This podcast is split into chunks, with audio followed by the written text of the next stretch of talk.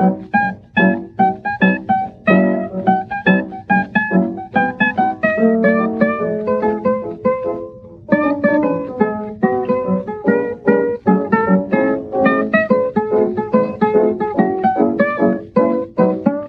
bisher, ich, also ich kenne wenige Leute, die wirklich sagen, ja, 3D, richtig cool. Ich bin froh, dass ich da immer noch den Aufpreis bezahle und die Bilder in die Hand bekomme. ja, das kenne ich auch eigentlich so gut wie niemanden. Ich habe irgendwann habe ich das mal auf Twitter so eine Diskussion angestoßen. Da hatte tatsächlich irgendwie ein, zwei sich gemeldet und meint so, ja, äh, wir sind das, die, für die das gemacht wird. Wir finden es echt geil, aber die, zumindest in meiner Filterblase, ist es auch so, dass die Mehrheit sagt so, nee, gib mir fort mit 3D. Mhm. Aber wo wir doch jetzt schon so schön am Quatschen sind, würde ich äh, tatsächlich, Paula hat auch gesagt, das ist eine gute Idee, schon mal anfangen. Hm? Okay, shiny.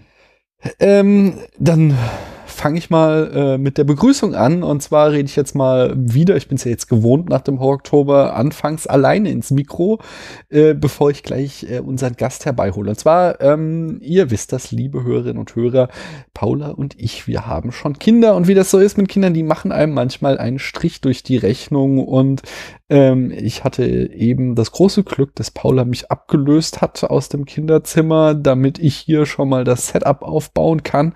Denn wir hatten eigentlich schon vor 40 Minuten ein Date mit unserem großen Stargast für den heutigen Abend. Und wir hatten es auch schon angekündigt. Es ist der Dennis aus dem Lichtspielcast. Hallo. Hey, äh, okay, das war ein bisschen zu, zu hoch gegriffen. Stargast und, und so weiter. Du musst ja, weißt das mache ich auch immer. Weißt, Erwartungen tief halten, dann kannst du kannst immer nur besser werden. Aber so ist. Ah, Papa, la, sitzen, die sitzen jetzt schon alle mit verschenkten Armen. So, dann, dann mal los. Ja, ja. Ne? Ja, äh, dann mal los. Erzähl uns doch mal in ein paar Sätzen, wer du so bist und was du in diesem Internet machst. Äh, Hilfe, in ein paar Sätzen. okay. Du warst kurz. ja schon, ich meine, du warst ja jetzt schon zweimal hier, hast dich aber noch nie so richtig vorgestellt. Du hast einmal kurze Teaser zu der äh, The Thing-Episode, die wir dann gemeinsam im, äh, im, im, im, wie heißt der, Enough Talk gemacht haben, genau. Mhm. Und dann hier bei unserer ähm, großen ähm, Pulp Fiction-Episode, da warst du ja auch wieder dabei. Aber wie gesagt, du hattest noch nie die Chance, mal deinen Podcast, oh, jetzt habe ich schon gespoilert, vorzustellen. Äh, mach das doch mal. Okay, also kurz zu mir. Ich bin Filmliebhaber, wie wahrscheinlich jeder Gast hier. Äh, früh angefangen und äh, mit VHS-Kassetten mir jeden Scheiß aufgenommen, den ich in die Finger bekommen konnte. Und äh, ja, Filme in allen Arten und Formen lieben gelernt. Und das hat mich dann irgendwann dazu gebracht, mit zwei Freunden, beziehungsweise einem Freund und einem Bekannten, der mittlerweile, ja, kann ich sagen, ein guter Freund geworden ist, auch einen Podcast zu starten. Das ist der Lichtspielcast äh, zu finden unter kinofilme.com slash Podcast oder einfach auf kinofilme.com und dann ist da oben ein Button, da steht Podcast, da kann man draufklicken und da sind dann all unsere Shows. Wir konzentrieren uns so ein bisschen auf die, ja, ich sag mal, das moderne Kino, was aktuell im Kino ist oder was äh, dann neu auf DVD und Blu-ray draußen ist, so ein bisschen der Fokus da drauf. Wir haben auch ein, zwei Mal was Älteres besprochen. Aber sonst, ich sag mal, ist 90 Prozent davon äh, sind das moderne, aktuelle Filmchen, die wir besprechen. Wir gehen immer noch so ein bisschen drauf ein, was wir geschaut und gespielt haben. Äh, diverse Spotlights. Spotlights sind bei uns dann so, so Highlights, die wir so aus den letzten ein, zwei Wochen mitgenommen haben, wo wir sagen, ey, das war was Cooles, das war ein, was Neues. Und wir haben auch immer so ein bisschen Videospiele drin, weil mein Co-Host, der Johannes, der arbeitet in der Videospielindustrie und den musste ich damals irgendwie überreden, hey, mach doch bei meinem Podcast mit. Und dann haben wir uns auch so ein bisschen darauf geeinigt, dass wir auch Videospiele mal ein bisschen mit reinnehmen. Ist, ist nicht der Fokus, aber kommt hier und da auch mal durchaus äh, zur Sprache. Genau. Und ansonsten machen wir ab und zu Bonus-Episoden. Da lade ich auch gerne diverse andere Leute ein. Habe ich jetzt schon ein paar Mal gemacht. Da haben wir so querbeet, alles bunt mal. Wir haben, ich habe mit dem Christian Steiner von Second Unit und dem Patrick vom Bahnhofskino haben wir ein David Fincher Special gemacht. Ich habe ganz großartiges Arne, David Fincher Special. Äh, ja, da, alles gut, danke. Da ist auch schon, das sind so die nächsten Regisseur-Specials auch in Planung momentan weil äh, ja, David, das war bisher so das Einzige und das wollte ich aber gern so fortführen und da einfach mehr Regisseure besprechen und ja, aber es gibt auch sonst noch andere coole Bonus-Episoden, die alle da zu finden sind und wenn ich euch jetzt nicht schon auf den Geist gehe, dann würde ich euch einfach bitten, da mal reinzuhören. Kann ich äh, auf jeden Fall empfehlen. Ich höre euch sehr, sehr gerne. Ähm, macht viel Spaß. Äh, ja, ich komme nicht dazu, die äh, allermeisten aktuellen Kinofilme zu gucken. Ähm, deswegen äh, hänge ich oft so ein bisschen bei euch hinterher. Aber ja, nice. Ihr habt schöne Besprechung.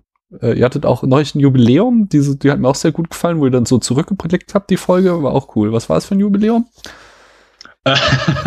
äh, es war nicht mal ein wichtiges Jubiläum. Es war also unsere 50. Folge. Ja, siehst du. Aber eigentlich stimmt es, ja, aber eigentlich stimmt es auch noch nicht mal, da wir ja, also wir haben äh, mein anderer Co-Host, der Mo, der mhm. hat äh, noch quasi einen Zweitpodcast gestartet, aber auch in unserem Feed quasi einen Zwillingspodcast, wo wir Game of Thrones besprechen. Ah, ja. Die letzten zwei Staffeln, da ist dann jede einzelne Folge und die ganzen Bonus-Episoden und mit den ganzen Episoden sind wir eigentlich auch schon fast bei der 100, aber die 50 waren nur unsere regulären Episoden, ja. die wir so durchnummerieren. Und hier dieses Frühstück at, Frühstück at Westeros? Genau, wie heißt es? Frühstück genau. in Westeros. In ja. Westeros, genau. Das äh, genau. ist wirklich auch sehr, sehr hörenswert. Ich glaube, da habe ich auch jede, also bei Game of Thrones habe ich geguckt und äh, da habe ich mir jede Folge, äh, nachdem ich Game of Thrones geguckt habe, habe ich mich immer sehr auf eure Besprechung gefreut. Das war wirklich sehr großer Sport.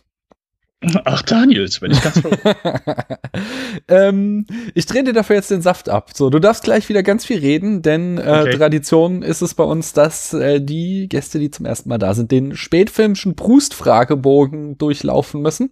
Aber vorher muss ich noch so ein paar Nachträge nachreichen ähm, zu dem, was so in letzter Zeit hier passiert ist. Und da fange ich immer damit an, dass in unseren Charts äh, der Film Alien auf dem äh, zehnten Platz gelandet ist und das vollkommen zu Recht. Ähm, außerdem haben wir Feedback bekommen. Der Dave hat sich gemeldet zur eben Folge von Alien. Äh, das war auch lustig. Äh, äh, auch Arne hat sich auf Twitter dazu gemeldet. Offensichtlich, äh, ich hatte da irgendwie gesagt, dass ich so eine enttäuschte Liebesbeziehung zu Ridley Scott habe, weil sein Frühwerk natürlich ganz große Klasse ist und es dann irgendwie nach hinten mich alles enttäuscht hat und äh, da habe ich quasi viel Trost zugesprochen bekommen. Äh, einmal, das habe ich jetzt vergessen rauszusuchen, Arne empfohl einen Film mit Nicolas Cage in der Hauptrolle. Weißt du zufällig, welcher das ist? Uh, Matchstick Man, Tricks heißt er auf Deutsch. Genau den sollte ich mir angucken, sagte Arne. Der wäre super, schon allein wegen Nicolas Cages Performance. Und Dave empfahl ähm, die äh, die, Director's Cut Version von Kingdom of Heaven, äh, von dem ich gesagt oh, hatte, yeah. Äh, ich mochte den im Kino ganz gerne, aber hatte dann einen Kumpel, der den hasste und mir erklärt hat, warum. Und ich musste das leider die ganze Zeit abnicken. Und äh, Dave sagte jetzt, äh, man solle sich den Director's Cut ansehen. Der Film würde enorm gewinnen und im Anschluss solle man sich dann den Podcast Best Forgotten Movies anhören. Äh, die erklären einem dann, warum dieser Director's Cut so geil ist. Und du hast eben Oh ja gesagt. Du stimmst den voll und ganz zu? Auf jeden Fall. Also ich bin auch nicht so der größte Ridley Scott-Fan. Ich bin auch einer der wenigen, die Tony Scott bevorzugen, sein äh, Bruder, der mhm. vor ein paar Jahren leider verstorben ist. Und ja, also Kingdom of Heaven, Director's Cut, mir ging es ähnlich. Im Kino gesehen, äh, ja, keine Ahnung. Und Director's Cut, der macht den Film einfach um Welten besser. Und es ist ein sehr schönes Beispiel. Also es ist, es ist nicht schön, es ist das perfekte Beispiel, wie du sehen kannst, wie ein Studio einen Film kaputt machen kann, um zu sagen, hey, du kannst so einen langen Film nicht ins Kino bringen, du machst den, musst den kürzen, kürzen, kürzen. Und auch wenn man meint, hey, okay, es sind jetzt keine allzu handlungsrelevanten Szenen, sie bereichern halt einfach das Geschehen, die Charaktere ungemein und dir fehlt halt einfach was. Und wenn du die Kinofassung siehst, du, du, du das ist halt auch so das Komische, dass du guckst den Film und du weißt gar nicht so, was fehlt, und du merkst, hey, irgendwie so, so ganz gut ist es nicht. Und mhm. deswegen würde ich auch allen eigentlich erst empfehlen, erst die Kinofassung zu gucken und dann den Director's Cut. Und also dann, man hat einfach nochmal einen viel größeren Mehrwert, den man an dem Film wertschätzen kann. Und äh, ja, wie wichtig einfach da diese Szenen sind, obwohl man eigentlich denkt, okay, also das ist jetzt nicht ich, also man kann alles, die, die Handlung wunderbar nachvollziehen im mhm. Kino, in der Kinofassung. Das ist jetzt nicht irgendwie konfus auf einmal, aber es ist einfach weniger gut erzählt. okay, ja, äh, ich kommt auf meine äh, nicht kurze Watchlist, aber steht ab sofort da drauf. die ist bei keinem von uns kurz. Äh, es wäre auch schade, wenn, oder? Ich meine, dann, dann könnten ja. wir hier auch bald den Laden dicht machen. Ähm, Camille hat sich außerdem gemeldet und zwar zur Folge von äh, zu zur Folge zu Prometheus und äh, da möchte ich ihn zitieren, weil ich da sehr gelacht habe bei dem Kommentar. Ein, ein Ausschnitt zumindest daraus. Ich muss leider sagen, mich hat Prometheus stark verärgert. Und zwar nicht, weil es letztlich bloß wie ein Abklatsch von Alien wirkte, nicht, weil die Charaktere hier in ihren dämlichen Verhalten sogar ein totes Opossum übertrumpfen und auch nicht, weil am Ende ein typischer Lost Lindel in typischer Lost Lindelof-Manier mehr Fragen offen bleiben, als sie beantwortet wurden, sondern vor allem, weil hier ein großer Zauber des Alien-Universums komplett entmystifiziert wurde. Ich nenne es mal das Midi-Chlorianer-Problem. Ähm, ja, habe ich schon auch darauf geantwortet auf den äh, Kommentar. Das ist natürlich so eine ganz grundlegende Frage zu, äh, wie hältst du es mit Prequels, weil so ein Prequel ja immer quasi im Gegensatz zu einem Sequel die Geschichte nicht weitererzählt, sondern quasi Hintergrundinformationen liefert. Und wenn man jetzt mal von diesen blöden Medichlorianern absieht, bin ich eigentlich so ein Typ, äh, ich stehe da total drauf. So, ich bin derjenige, der sich auch durch Silmarillion gequält hat, nur um zu erfahren, was Gandalf eigentlich für ein Wesen ist. Und ähm, deswegen mich stört sowas gar nicht, wenn ich mehr Informationen aus einer Welt kriege. Äh, aber ich kann auch gut nachvollziehen, wenn man äh, das anders sieht und lieber quasi so ein geschlossenes Kunstwerk wie Alien hat und sagt so, die Mysterium in dem Film, die gehören dazu, äh, die machen den Reiz aus und der will ich gar nicht mehr erfahren. Wie siehst du das, Dennis? Äh, ich habe eine sehr ambivalente Beziehung zu Prometheus. Ich habe mhm. mich auch übelst darauf gefreut. Ich bin immer noch der Meinung, dass der Trailer, also ich glaube, der dritte Trailer ist es, glaube ich, zu dem Film, der auch dieses, äh, dieses geile Soundgeräusch nimmt, dieses ikonische, was auch im ersten Alien-Trailer schon zu sehen war und das hier nur noch mal schön auf, auf 200 hochdreht. Mhm. Und ich war sowas von heiß. Ich war sowas von heiß. Ich bin zu meinem Kumpel nach England und habe den da im großen Kino am Leicester Square geguckt und ah, ja, es ist, es ist schwer. Also Alien und Aliens liebe ich beide abgöttisch, kann mhm. ich immer wieder sehen. Und Prometheus, ich mag die erste Hälfte extrem gerne. Ich finde mhm. die ganz fantastisch. So äh, allem drum und dran, das Ding, vor allen Dingen auf der großen Leinwand richtig gut. Und die zweite Hälfte wirkt halt einfach so, dass das ist, äh, ich würde mal behaupten, so ähnlich vielleicht wie bei Kingdom of Heaven, also Königreich der Himmel, wo wir eben kurz darauf zu sprechen gekommen sind, dass da einfach eine Menge, glaube ich, kaputt geschnitten ist. Hm. Also gerade später, da gibt es dann ein, zwei Action-Szenen, das kommt vollkommen aus dem Nichts. Also du siehst auf einmal Charaktere, wo du einfach denkst, okay, die auf einmal auftauchen, die die ganze Zeit nicht dabei waren, Leute sind tot, verschwinden da ist eine Menge kaputt geschnitten. Ich habe also ich habe wirklich auch eine Menge drüber gelesen, so was ursprünglich geplant wurde und so weiter, die quasi die Hintergrundstory mit Weihnachten und äh, Jesus und und all das, was sie da noch gemacht haben. Und ich finde es teilweise interessant und ich lese wahrscheinlich da in den Film ein bisschen mehr rein, als der Film letztendlich bietet. Es sind eine Menge dumme Sachen drin, gebe ich zu, absolut. Aber dafür ist auch eine Menge drin, was ich gut finde. Und ich würde mal behaupten, ich sehe es nicht unbedingt mehr als die Vorgeschichte zu Alien, mhm.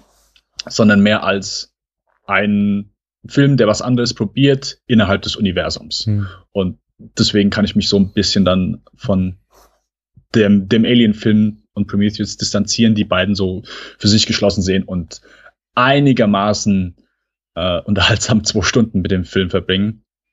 Und ja, aber äh, klar, ist, äh, ich, ich kann verstehen. Es war, ich bin auch nicht von Anfang an bei da gelandet. Ich war auch etwas verwirrt, als ich da aus dem Kino bin und hm.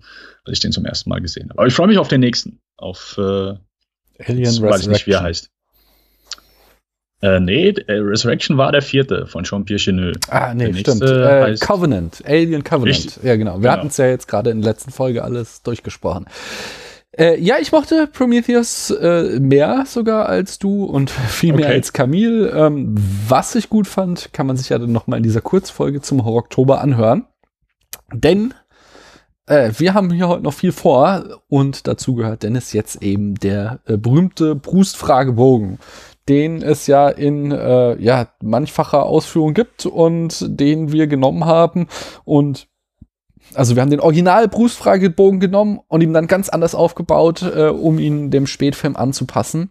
Und äh, das, der soll dabei helfen, dass unsere Zuhörer und Zuhörerinnen eben deinen Filmgeschmack und deine äh, Art, Filme zu gucken, ein bisschen besser einschätzen können. Und entsprechend stelle ich dir jetzt diese Fragen. Und die erste Frage, die lautet auch gleich, in welcher filmischen Welt würdest du gerne leben? Bevor ich diese Frage beantworte, habe ich zwei Sachen vergessen. Ja. Äh, erstmal danke, dass ich überhaupt hier sein darf. ja, danke, dass du hier bist. Meine, meine Etikette komplett vergessen. Nein, also äh, vielen Dank für die, für die Einladung auf jeden Fall. Und habe ich gesagt, ich habe zwei Fragen. Ich habe nur eine Frage. Sorry. Äh, du hast gefragt, in welcher Fi äh, filmischen Welt ich gerne leben würde. Ja. Da würde ich Days in Confused nehmen. Das ist einer meiner absoluten Lieblingsfilme, das ist von Richard Linklater aus, ich glaube, 91? 91 oder 92, Ja, Anfang der 90er.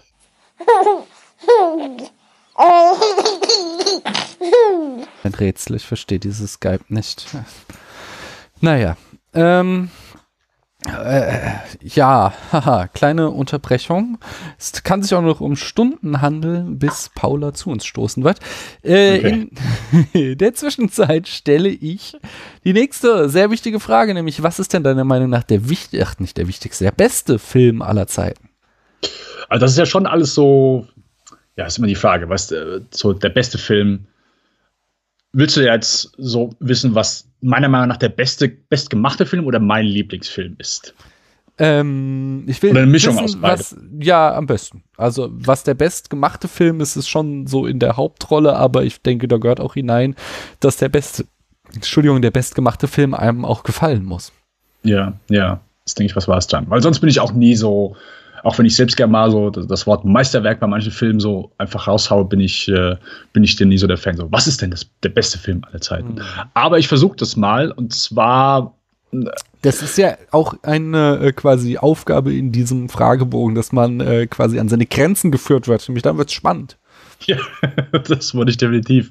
Äh, und ich bin wahrscheinlich darüber hinausgegangen, weil ich habe bei manchen Sachen drei Antworten. Wie unter anderem bei dieser Frage. Wuhu. Ja. Äh, zum einen ist es There Will Be Blood von Paul Anderson, mhm. Paul Thomas Anderson, Verzeihung. Ja. Der ist, also ist ein, ein der Citizen Kane unserer Zeit, äh, so, so klischeebeladen, wie das klingt, aber ich stehe da voll hinter. Das ist ein, ein Epos, äh, Gier äh, in, in seiner schlimmsten Form personifiziert von Daniel Day-Lewis als Daniel Plainview, der einen Ölmagnaten spielt und ja, die Welt und alle Menschen um sich herum hasst und einfach nur reich werden will. Und es ist ein, ein brillanter Film, fantastischer Score, da stimmt einfach alles. Als ich das Ding gesehen habe, ich war hin und weg. Also wer den noch nicht gesehen hat, auf jeden Fall gucken, der ist fantastisch. Und ja, ich liebe Boogie Nights, aber ich würde sagen, das ist Paul Thomas Andersons bester Film. Mhm. Äh, dann habe ich noch zwei andere. Chinatown würde ich sagen. Der wird ja oft dann so in so äh, How-to-Screenplay-Büchern immer so, oh, das, das Drehbuch ist äh, perfekt und so weiter. Ja, das Drehbuch ist großartig, aber da stimmt auch noch eine ganze Menge andere Sachen. Und ja, es ist einfach ein Film, der nahtlos funktioniert. Für mich der beste Krimi und als, als Neo-Noir, als Abgesang auf die schwarze Serie einfach ein richtig geiles Ding. Und äh, um den äh, Gemeinpöbel noch etwas äh, begeistern zu wollen, Der Weiße Hai, einer meiner Lieblingsfilme. Der beste Blockbuster aller Zeiten, Jaws der perfekt funktioniert, ein Abenteuerfilm wie kein anderer mehr und ja, Spielbergs bester, würde ich sagen. Ja, boah, uh, das ist kompliziert. Ja, also äh, Spielberg, der kann, da können, da können wir auch, äh, könnten wir auch einen ganzen Podcast über sein Lebenswerk machen, glaube ich, weil es ist wirklich nicht einfach zu sagen, finde ich, was Spielbergs Bester ist. Ähm, äh, Jurassic Park hat da durchaus seinen Reiz. Wir haben hier auch im äh, Spätfilm schon Duell besprochen, sein Erstlingswerk. Kennst du den? Mhm. Ja. Äh, mit dem Truck und äh, Dennis genau. Weaver heißt er, glaube ich, gell? Genau, der gejagt wird mit dem Truck und genau. der ist in dieser äh, quasi Einfachheit und äh, also in, einfach nicht, er ist total geil gefilmt, aber halt äh, äh, ja total minimalistisch und das ist auch schon sehr, sehr reizvoll. Das, den haben wir auch ziemlich abgefeiert hier. Ja, vor allen Dingen zu der Zeit dann so, dass Spielberg sagt, hier, Jungs, jetzt passt mal auf, was ich mit dem TV-Film mache. Ja, genau. Der ist ja nachträglich dann noch zum Kinofilm geworden, weil sie gesehen haben, dass es äh, quasi was Besonderes ist, haben sie ihn dann nochmal im Kino vermarktet. Also. Ja. Äh, ganz schönes Ding. Ähm, wo wir dabei sind, was ist denn aber der schlechteste Film aller Zeiten? Damit habe ich mich wirklich schwer getan, denn Weil das ist, man behält sich ja eher die Filme, die man gut gefunden hat. Also ich, ich habe wirklich so gesagt, ich wüsste nicht so was, wo ich sage, hey, das ist wirklich äh, mies gewesen. Aber ich habe dann ein bisschen äh, recherchiert und ich glaube, so die Filme, wo ich wirklich sage, oh, einfach Kacke. Das war The Crew, ist ein britischer Gangsterfilm von Adrian Victoria. Der war einfach grauenvoll. Der war so langweilig. Ich wollte mir die Augen auskratzen, weil ich einfach wollte, dass dieser Film zu Ende ging. Okay, und ähm, welchen Filmfehler entschuldigst du am ehesten? Das ist so eine Sache mit Filmfehler. Ich, das klingt jetzt wahrscheinlich ein bisschen doof und da kommen wir vielleicht nachher noch, keine Ahnung, eine gewisse Diskussion zu, aber ich glaube nicht an Filmfehler. Mhm. Selbst wenn ein Mikro im Bild hängt.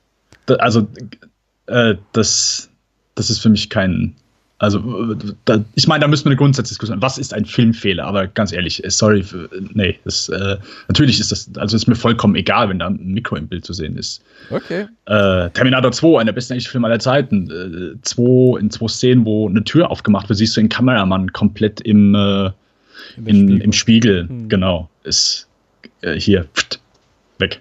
Ist egal. Komplett. Okay. Und welches Genre schaust du am liebsten? Ah, ich bin ein sehr großer Genreliebhaber. Ich versuche offen für alles zu sein, aber ich glaube, wenn ich mich festlegen müsste, wären es schon Actionfilme. Science-Fiction-Thriller ist auch gut, aber Action, ich, ich mag einfach so, wie man da einfach mit dem Genre spielen kann, was du da mit, ja, mit Kamerabewegungen, wie du einfach Szenen aufbauen kannst, ist für mich einfach, da kann ich mich nie dran satt sehen. Aber ansonsten bin ich offen für alles. Okay. Was ist denn der beste Protagonist der Filmgeschichte? Da habe ich mich echt gefragt, was, was macht ein Protagonist denn gut? Äh, die Grundsatzdiskussion will ich auch nicht lostreten, aber ich habe eben schon mal über There Will Be Blood geredet und ich glaube, Daniel Plainview ist so ein der beeindruckendsten Charaktere, die ich hier auf der großen Leinwand gesehen habe. Also der ist halt einfach, der ist halt, das ist schon teilweise Overacting da, kann man nicht anders sagen, aber der, der, der Louis, der ist halt so ein Wahnsinn. Der geht halt so in dieser Rolle auf. Das ist, du, du kannst halt einfach nicht die Augen davon nehmen, der ist größten wahnsinnig und, und es ist schwer, wenn du so einen negativ behafteten Charakter hast, der so widerlich ist und auch nicht irgendwie im Film, oh, jetzt wird er gut und jetzt äh, verteilt er hier Geld an die Armen. Nee, gibt's nichts. Da ist einfach nur, der fängt mies an und der wird einfach immer, immer zerrissener, hm. bis er irgendwann gar nicht mehr mit sich selbst klarkommt. Und es ist ungemein schwer, so einen Film vor allen Dingen dann zu schauen und dann die ganze Zeit sagen, hier, weißt du was, jetzt ist irgendwann gut, dass man einfach keinen Bock mehr hat. Und das ist, glaube ich, unheimlich faszinierend. Und er ist einfach, er ist larger than life. Es ist ein Wahnsinnscharakter, den ich, äh, ja, jedes Mal, wenn ich ihn wieder sehe, bin ich mehr als beeindruckt. Hm. Ich habe dann noch zwei andere Charaktere, ja. die ich nicht unbedingt als äh, beste Protagonisten sehen würde, aber zwei einfach, die ich ich habe eben von einem Hangout-Movie gesprochen. Ähm, unter anderem Schnappt Shorty ist auch für mich so ein Hangout-Film, äh, basiert auch auf äh, einer Elmore Leonard-Geschichte. Mhm. Und ich liebe da drin Chili Palmer und Rayber Bones, gespielt von John Travolta und Dennis Farina. Und die beiden, das sind einfach für mich, ich liebe diese Charaktere. Ich, also ich habe, wenn es mir schlecht geht, unter anderem ist das einer der Filme, den ich in DVD-Player oder meine, meine Playstation werfe, um den zu sehen, nur weil ich diese beiden Charaktere so unterhaltsam finde, dass ich, die müssen einfach nur auf, ich muss die nur auf der Leinwand sehen, die müssen noch nicht mal was sagen, dann finde ich die einfach unterhaltsam. Und da für den Film habe ich eine große Schwäche und somit auch für die Charaktere. Okay. Ähm, wenn du nicht an Filmfehler glaubst, dann glaubst du wahrscheinlich auch nicht daran, dass es einen schlimmsten Filmfehler gibt. Nicht im geringsten. Okay. Ähm, also ich habe ganz, ganz große Probleme, wenn Leute damit irgendwie ankommen oder äh, am schlimmsten finde ich dann so Diskussionen um äh, Plotholes. Also Leute, die das wirklich ernst nehmen. So, hey, natürlich, ja. Ganz ehrlich, 95% aller Filme machen, wenn du sie so unter die Lupe nimmst, keinen Sinn, plotmäßig. Mhm. Aber ich habe also ich habe einfach ein großes Problem damit für Leute, die sich auf sowas fokussieren und sowas dann ernsthaft als als, als Grundbasis nehmen oder zumindest als, als valides Argument, um einen Film kaputt zu reden. Das, hm. ja. Also ich hatte zum Beispiel gesagt, ähm, um da mal eine Gegenmeinung zu präsentieren, ich mag es gar nicht, wenn Protagonisten dumm sind. Äh, zum Beispiel hier äh, der ja auch irgendwie abgefeierte Babel von Inyaritu, den haben wir hier mal besprochen. Mhm. Und äh, ich habe mich über den Film einfach nur aufgeregt, weil eigentlich sämtliches Drama in dem Film nur dadurch entsteht, dass die Menschen dumme Entscheidungen treffen. Und äh, das, also das machen sie halt, weil das Drehbuch schlecht geschrieben ist so und das halt eben versucht wird, das Maximum an Drama da rauszuholen. Aber äh, ja, wenn man halt irgendwie da mal zwei Minuten drüber nachdenken würde, macht es halt vorne und hinten keinen Sinn. Zum Beispiel, wenn da der äh, Sohn von dieser, ich habe die Namen vergessen, aber von, von, von der Kinder, äh, von der Nanny äh, da über die Grenze heizt und dann zu denen meint, ich lasse euch hier in der Wüste zurück, weil und hol euch dann wieder ab, wenn die Bullen, wenn ich die Bullen abgehängt habe. Was mhm. ist denn das für ein Plan so? Weil entweder hängt er die Bullen ab, dann ist alles gut, so, da, dann macht es auch nichts aus, wenn sie im Auto sind, oder er hängt sie halt nicht ab und dann sitzen sie in der Wüste. So. Und das ist ja dann auch das, was am Ende passiert. Und so verhalten sich halt alle in diesem Film. Und sowas regt mich halt schon auf, weil das ist für mich faules Drehbuchschreiben und äh, ja, das mag ich persönlich nicht. Und das sehe ich schon als Filmfehler an und nicht so als ein Plothole im Sinne von, mhm. äh, ja, ja, wir mussten etwas machen, um die Handlung voranzutreiben, sondern man hat, man kann so ein Drama auch zum Beispiel konstruieren mit intelligenten Menschen. Zum Beispiel hier äh, Roger Ebert hat über Jackie Brown gesagt, dass das Schöne an diesem Film ist, äh, dass alle intelligent sind und wir haben, also zumindest halt die, die einen Plan haben in dem Film, sag ich mal, sind alle intelligent und man genau weiß, äh, der Intelligenteste wird am Ende überleben, so. Und das ist halt schön, dass hier nicht irgendwie Jackie und äh, äh, äh, Odell sich irgendwie äh, gegenseitig übertrumpfen in Dummheit, sondern sie sind halt beide äh, super smart und äh, es geht halt nur darum, wer ist noch ein Ticken schlauer als der andere. Ja? Würde ich teilweise zustimmen, aber auch dumme Protagonisten sind für mich kein Grund, jetzt irgendwie sowas. also gerade dein Beispiel, ich, ich finde gerade Normalpersonen, weil die einfach in Situationen sind, wo sie nicht mit klarkommen, sind im Stress und natürlich steht dann Drama daraus, dass die einfach nicht wissen, ey, was soll ich jetzt tun und machen einfach das, was ihnen als erstes dadurch, in den Sinn jetzt, kommt. Da, dadurch, dass ich das jetzt als Einzelepisode erzählt habe, ähm, könnte man das so sehen, würde ich auch unterstreichen. Aber der Film ist tatsächlich als eine Aneinanderreihung an schlechten Entscheidungen. Ja. Und äh, sowas, da, da hört es dann halt irgendwann bei mir auf, dass ich sage, okay, hier ist, äh, irgendwie Leute in Stress, die halt irgendwie gerade mal eine dumme Entscheidung treffen, sondern es ist halt tatsächlich nur auf äh, Krawall gebürstet, um okay. das Maximum an Drama rauszuholen. Und das ist für mich irgendwie ein Filmfehler. Okay, okay. Das ist lange her, wo ich Babel gesehen habe. Also es war hier mhm. der Geil. Geil Garcia Bernal, gell? Das war der, der die genau. zwei Kinder dann da in die Wüste fährt, ja. Äh, ich fand zumindest die äh, Geschichte, die in Japan spielt, mit diesem Mädel. Die ist die schönste, auf jeden Fall die fand ich zumindest gut. Ja. Soweit ich mich erinnern kann. Die, also da kommt dann auch wieder dieses visuelle Talent von Inarito raus. Die hat diese wunderschöne Disco-Szene, äh, wo sie halt irgendwie äh, sie steht so auf so einen Jungen und äh, mm. läuft irgendwie so lächelnd durch die Disco und dann sieht sie, wie er mit ihrer besten Freundin rumknutscht und so im Stroboskop wird ihr Lächeln langsam halt zu einem traurigen Gesicht und das ist, mm. sieht unglaublich geil aus. Also das ist schon, schon die coolste Episode. Aber wir reden hier nicht über Babel, sondern wir reden darüber, äh, ob es etwas gibt, was du denn in Filmen verabscheust. Ah, eigentlich, eigentlich nichts. Also mir ist echt nichts eingefallen. Nein, bist du ein toleranter Typ. äh, bin ich eigentlich nicht. Also ich habe wirklich. Ich glaube, ich habe also hab mir den Fragebogen natürlich durchgelesen, was so die anderen gesagt ja. haben.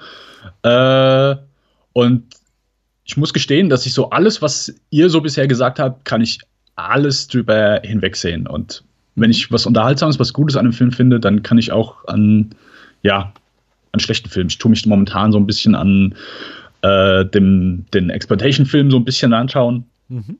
Äh, und selbst da, ich meine, das ist äh, so aus heutiger Sicht sind die Filme sehr problematisch, aber ich kann eine Menge Unterhaltung daraus trotzdem ziehen. Mhm. Auch in der Hinsicht darauf. Und Nee, ich glaube, so verabscheuen. Also ich, äh, dieses Jahr im, im, Kino ich, knapp 40 Filme, glaube ich, mittlerweile gesehen. Oh, wow. Und den Film, den ich mit Abstand wirklich grauenvoll fand. Und äh, ja, ich glaube, ich habe mit Sicherheit schon in unserem Podcast mehrmals gesagt, dass ich den Film hasse.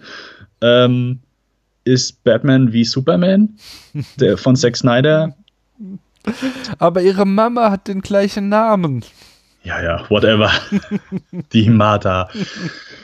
Äh, und selbst da gibt es äh, ein, zwei Sachen, wo ich sage, ja, das ist ganz okay, das ist ganz okay. Und es, es gibt keinen entscheidenden Faktor, wo ich sage, okay, sobald das irgendwie in einem Film drin ist, dann, ja, dann, selbst wenn es dumme Sachen sind und die Charaktere dumm sind, ist, äh, stimmt, das wollte ich dich eben noch fragen. Hast du schon mal Dumm und Dümmer gesehen? Ja, aber ist lang her.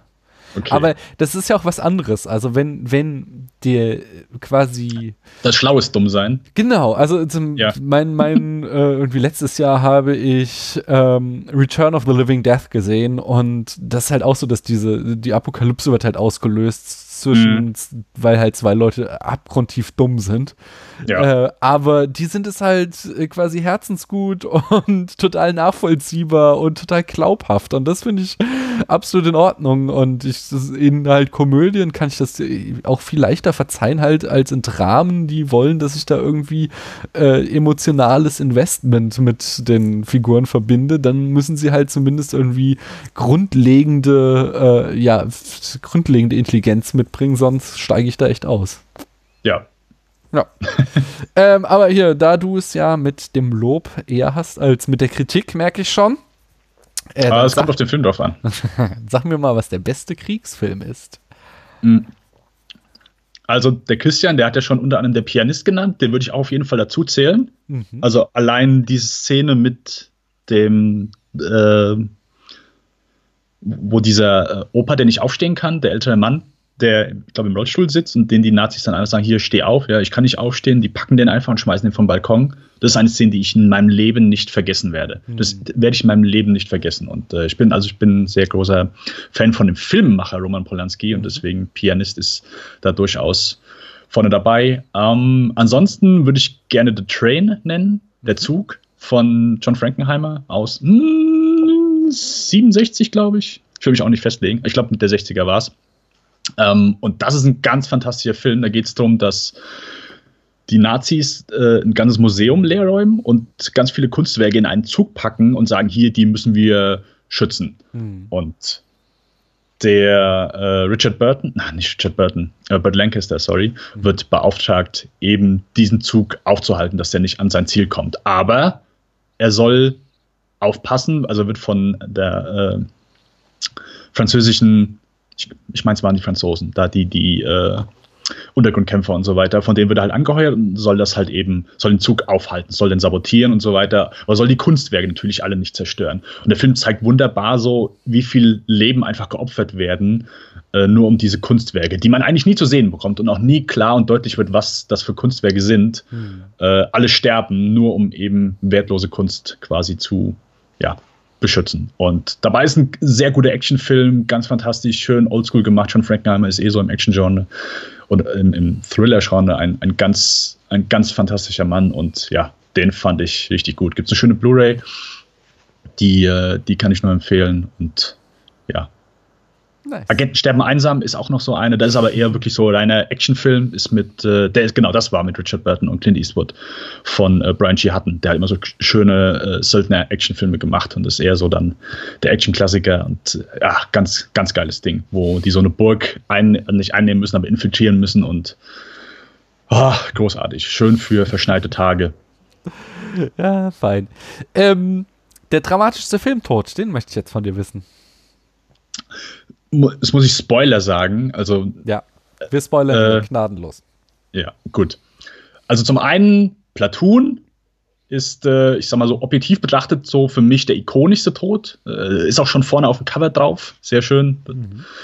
Äh, mit Willem Dafoe, der da aus dem Wald kommt und du siehst die ganze Armee hinter, die, die Helikopter fliegen oben hinweg und sie können ihn eigentlich nicht mehr retten und er stirbt und er ist so die Hände nach vorne. Ist, ja, ist, äh, so der dramatische Filmtod. Aber die zwei Filmtode, wo ich wirklich, wo ich zu Tränen gerührt werde. Und es ist bei beides in, äh, in zwei Actionfilmen. Und zum einen ist es, Achtung, wieder Spoiler, zum einen Man on Fire. Äh, und zwar nicht der alte mit Scott Glenn, sondern natürlich der neue, der wahrscheinlich auch den meisten bekannt ist, von Tony Scott mit Denzel Washington in der Hauptrolle. Mhm. Und als äh, Creasy am Ende stirbt, ist das einfach. Also es ist ein Action-Drama perfekt gemacht. Ich liebe das Ding, ganz großartig.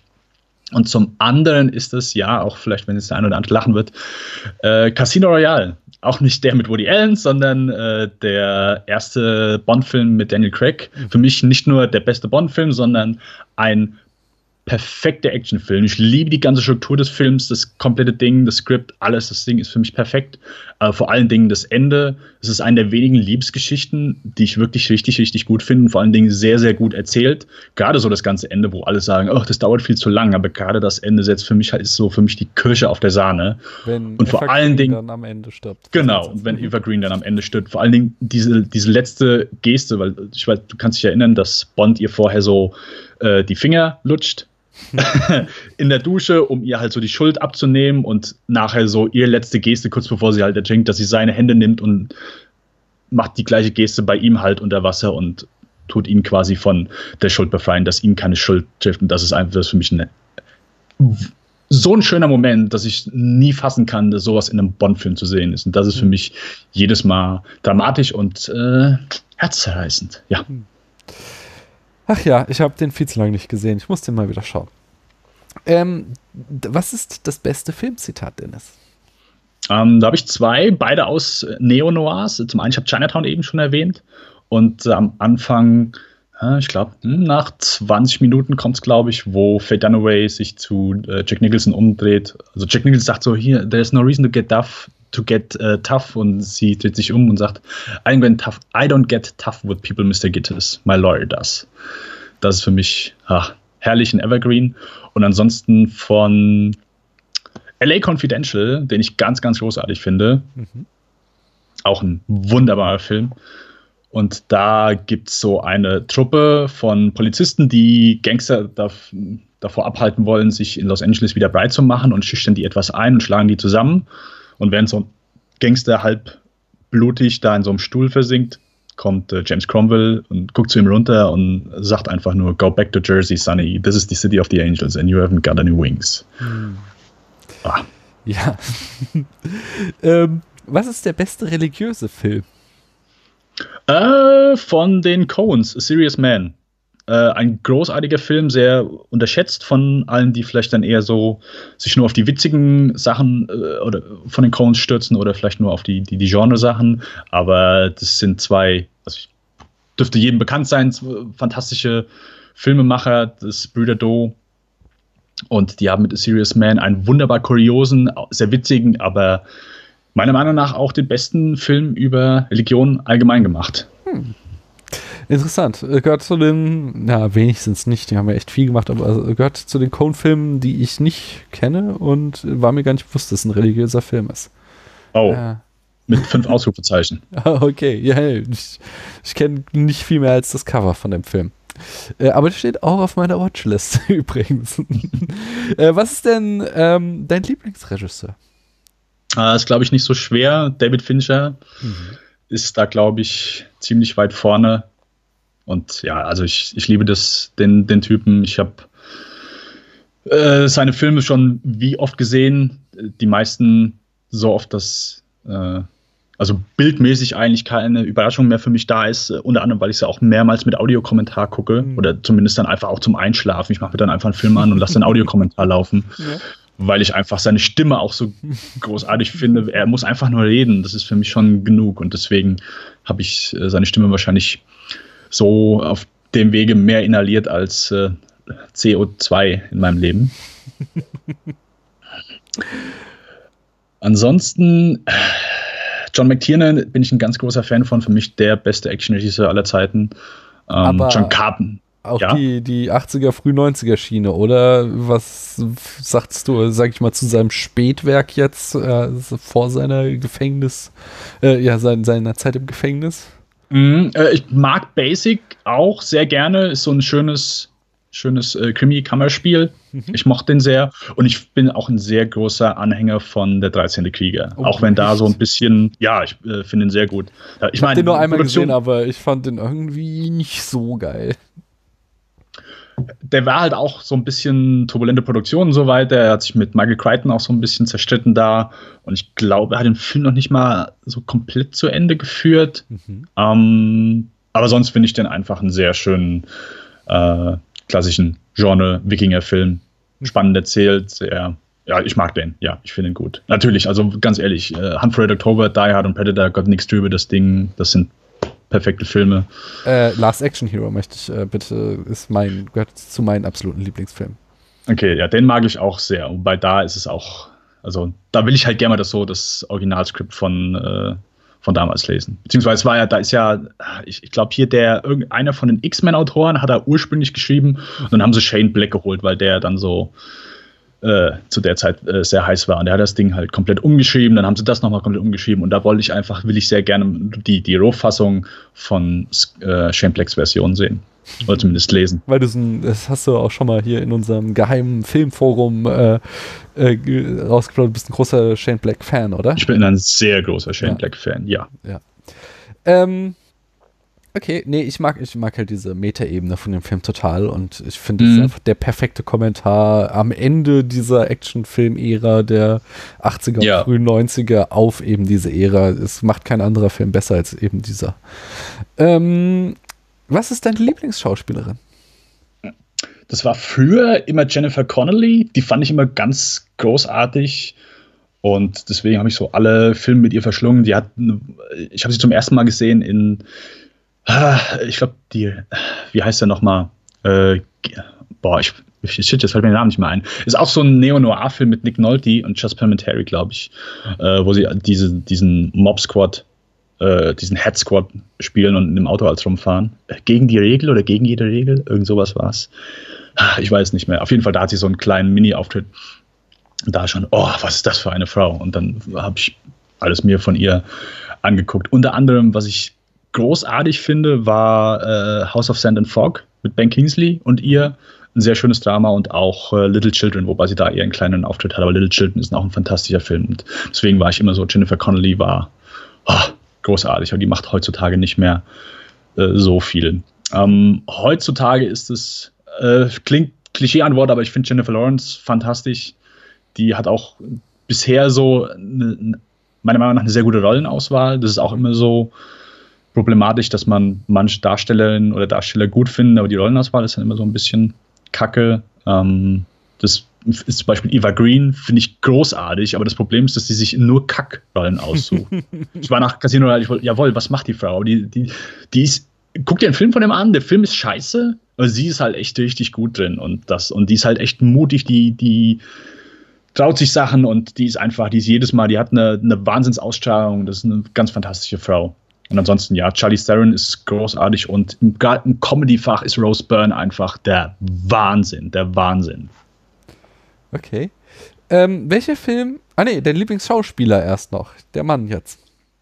Ja, genau, da habe ich eigentlich nur einen, äh, aber der steht so vor allen hinweg und das ist Walton Goggins den liebe ich abgöttisch. Da gucke ich auch alles, egal was er macht. Hier G.I. Joe, dem ersten, hat er eine äh, sechs Minuten Auftritt als Gefängniswärter, musste ich sehen. Bin ich ins Kino, weil Walt Goggins ist der absolute Wahnsinn, der beste Schauspieler, den wir momentan genießen können. Und ich bin so froh, dass Tarantino den in Anführungszeichen entdeckt hat. Ich meine, er war, also The Shield, Justified, zwei fantastische Serien, wo er zeigen kann, was, was er drauf hat, aber dass den auch jetzt jemand Vernünftiges äh, gefunden hat und wirklich sein Talent auch nutzt. In Django Unchained hat er ja auch nur einen kleinen Auftritt gehabt und ich glaube, eine Menge ist da auch auf dem Schnittraum geblieben, aber dass er jetzt wirklich so der, schon fast der, der, der Hauptdarsteller von Hateful Eight war, der dieses Jahr rauskam, finde ich großartig. Und ja, Walton Goggins geht für mich nichts drüber. Hm, fein. Ähm, welcher Film hat die besten Special Effects? Also erstmal alle David Fincher Filme. Ja weil das da, wenn du dir die Filme anguckst, außer jetzt vielleicht mit Ausnahme von Benjamin Button, würdest du nie drauf kommen, oh ja, hier, da, da gibt's Special Effects, aber äh, die Filme haben auch immer sehr schöne naja, Making-ofs. Also der Kameraflug durch den Kaffeekannenhenkel in bei Panic Room. Äh, Panic Room, der ist schon relativ offensichtlich. Ja, ja, ja, ja, ja. Das, das war auch so die, die Hochphase, wo, ich meine, bei, bei Fight Club, da hat er ja so ein bisschen experimentiert ja. und hat eine Kamera aus einem CGI-Müll einmal rausfahren lassen. Das, das lasse ich auch alles gelten. Aber sonst ist einfach eine Menge, gerade Zodiac, wo du einfach Sachen, die ja. siehst du halt einfach nicht. Und das ist halt echt, das ist halt echt super, weil das sind natürlich dann so die, die Special Effects, die du haben willst, weißt du, die Effekte, die du nicht siehst. Mhm. Äh, aber ansonsten würde ich auch hier echt ganz auf die ganz klassischen Dinger gehen. Jurassic Park ist echt immer noch so, gerade die, die T-Rex-Szene im, im Dunkeln, also das, das CGI-Effekte, die mit einigen Abstrichen sehen die besser aus als manche Sachen, die du heute im Kino halt zu sehen bekommst. Ja, das stimmt. Und das ist äh, Aliens von, äh, vom Little Jimmy Cameron, äh, finde ich auch, ist für mich einer der besten Filme aller Zeiten, wie für viele andere hoffentlich auch. Ja. Auch. Und da ist, äh, ja, fantastisch gealtert. John Carpenter, das Ding, ist, denke ich, schon auch immer so ein Film. Wir haben den ja zusammen hier bei dir kurz besprochen, dann beim äh, Arne im Enough Talk nochmal ausführlicher, wo du einfach, da, da, siehst du natürlich die Effekte, aber da sind die Effekte unter anderem neben der geilen Paranoia-Stimmung das Highlight, weil die mhm. einfach, ja, das ist großartige Effektarbeit. Ja. Ähm, die beste Filmmusik möchte ich als nächstes wissen. Ich bin ein sehr großer Fan von Basil Polidarius. Der hat unter anderem hat Project October Conan gemacht und das sind sehr ikonische Scores und somit meine, meine Lieblingsscores, die ich sehr gerne, sehr, sehr gerne höre. Äh, Hans Zimmer war in den 90ern auch sehr geil, gerade so Crimson Tide finde ich fantastisch. Und in letzter Zeit, äh, Christian hat äh, Trent Reznor schon erwähnt, das, da gehe ich auf jeden Fall mit. Gerade Social Network ist für mich einer der besten Scores, der, der je gemacht wurde für einen Film. Mhm. Der Film ist eh perfekt von vorne bis hinten. Und gerade da der Score, wie, wie, wie, ich, da ist es sehr offensichtlich, wie gut der Score funktioniert, denke ich, aber das macht ihn nicht minder schlecht, zumindest für mich nicht. Mhm. Und ansonsten war ich immer Aronofsky Darren Aronofsky, der hat ja immer gern mit äh, Clint Mansell gearbeitet und Clint Mansell hat sich immer gern das Kronos Quartett geholt und die ganzen Scores von denen, die sind, also gerade ikonisch das Lux Athena, äh, der Track von Requiem for a Dream, der ist ja, denke ich, bekannt, den haben sie ja da Anfang der 2000-Wende in einfach jeden Trailer eingepackt oder jedes wurde YouTube-Video, äh, haben dann irgendwie meinen müssen, den Track zu nehmen. Und der ist auch einfach ikonisch, aber ansonsten haben die sehr schöne sehr schöne Scores gemacht. Und auch wenn viele vielleicht so kein großer Fan, keine Fans von The Fountain sind, ist da der Soundtrack auch einfach ganz, ganz schön. Wirklich sehr gute Musik. Fein. Ähm, das hast du eigentlich schon auch beantwortet. Die nächste Frage: Guckst du Filme auch mal als Nebenbeschäftigung oder nicht? Hm, wie habe ich das denn schon beantwortet? Du hast gesagt, dass du schon bei äh, sämtlichen David Fincher-Filmen beim Audiokommentar eingeschlafen bist. Dass oh, du ihn dir so. zum Einschlafen anmachst, wenn das nicht Nebenbeschäftigung ist, ich bitte dich. Ja, ja. äh, lass, ich, lass ich durchgehen. Ähm, ich mache es aber nie bei, also als Nebenbeschäftigung ist dann für mich, wenn ich den tagsüber oder abends anmache, mhm. kann es auch schon mal vorkommt, dass ich äh, ein bisschen bei Twitter gucke oder am Handy bin. Dann mache ich das aber nur, wenn ich den Film schon mindestens einmal, wenn nicht sogar zweimal gesehen habe. Okay. Also quasi bei der ersten Sichtung, da, sorry, da ist der Film, gehört er komplett mir. Und eigentlich auch bei der zweiten Sichtung muss ein, kommt auf den Film drauf an, klar. Aber ansonsten, ja, bin ich da eigentlich schon zu 100% fokussiert auf das Ding. Aber ja, ansonsten äh, kann das auch mal vorkommen, dass ich mal am Handy hänge, aber dann ja, kenne ich das Ding auf jeden Fall schon. Okay, und welche Rolle würdest du gerne spielen? Äh, die gleiche, die du auch äh, genannt hast, äh, John McClane. So der ikonische Actionheld, der ja, der, der Everyman's Action Hero und das äh, ja steht bis heute irgendwie so und ja, ikonische Rolle. Bruce Willis so gut wie nie. Ja, sehr gut. Sehr, sehr gute Wahl. Was ist dein Lieblings-Disney-Film? Äh, da ich gern koche, da ich liebend gern koche und das auch so mein zweites Hobby ist neben dem Filme gucken und, und meine Freundin natürlich, äh, ist das äh, Ratatouille. Mm, okay. Ganz fantastischer Film. Und dein Lieblingssportfilm? Das ist Moneyball. Ich habe keine Ahnung von Baseball. Ich habe noch nie ein Baseballspiel gesehen. Äh, kann dir hm, die eine Mannschaft, zumindest nennen. Das die oder zwei, ich glaube, die Red Sox gibt's ja auch noch, gell? äh, ansonsten habe ich keine Ahnung von. Red Sox. ja. Okay. äh, aber das Ding ist der absolute Wahnsinn. Greift viele Mechanismen, was so hinter den Kulissen abläuft vom mhm. Sport, ist nicht so, so dieses typische, hey, jetzt äh, gewinnt auf einmal ein Team und so weiter. Und, und äh, gerade so die ganzen ja, Szenen, wo viel mit Formeln und so weiter äh, um, umhergeschwungen wird, mhm. sind für den einen vielleicht langweilig, aber ich finde das Ding perfekt. Einer meiner Lieblingsfilme. Den Satz habe ich, glaube ich, schon oft gesagt. Ich sage den auch oft, aber das, hey, wir sind im Film. Gibt Schlimmeres, als viele Lieblingsfilme zu haben. Ja, ja, ja, ja genau. äh, geschrieben von Aaron Sorkin und äh, ah. ah wie heißt er nochmal? Der von Schindlers Liste. Äh, keine Ahnung. Also habe ich bestimmt auch schon Steven mal Salien. Steven ah, Salien, jetzt, okay. da war's, genau. Und äh, ein wunderbares Skript, Moneyball. Also auch wenn ihr kein Interesse am Baseball habt, das Ding ist ganz fantastisch. Welches Gefährt aus einem Film würdest du gerne fahren oder fliegen?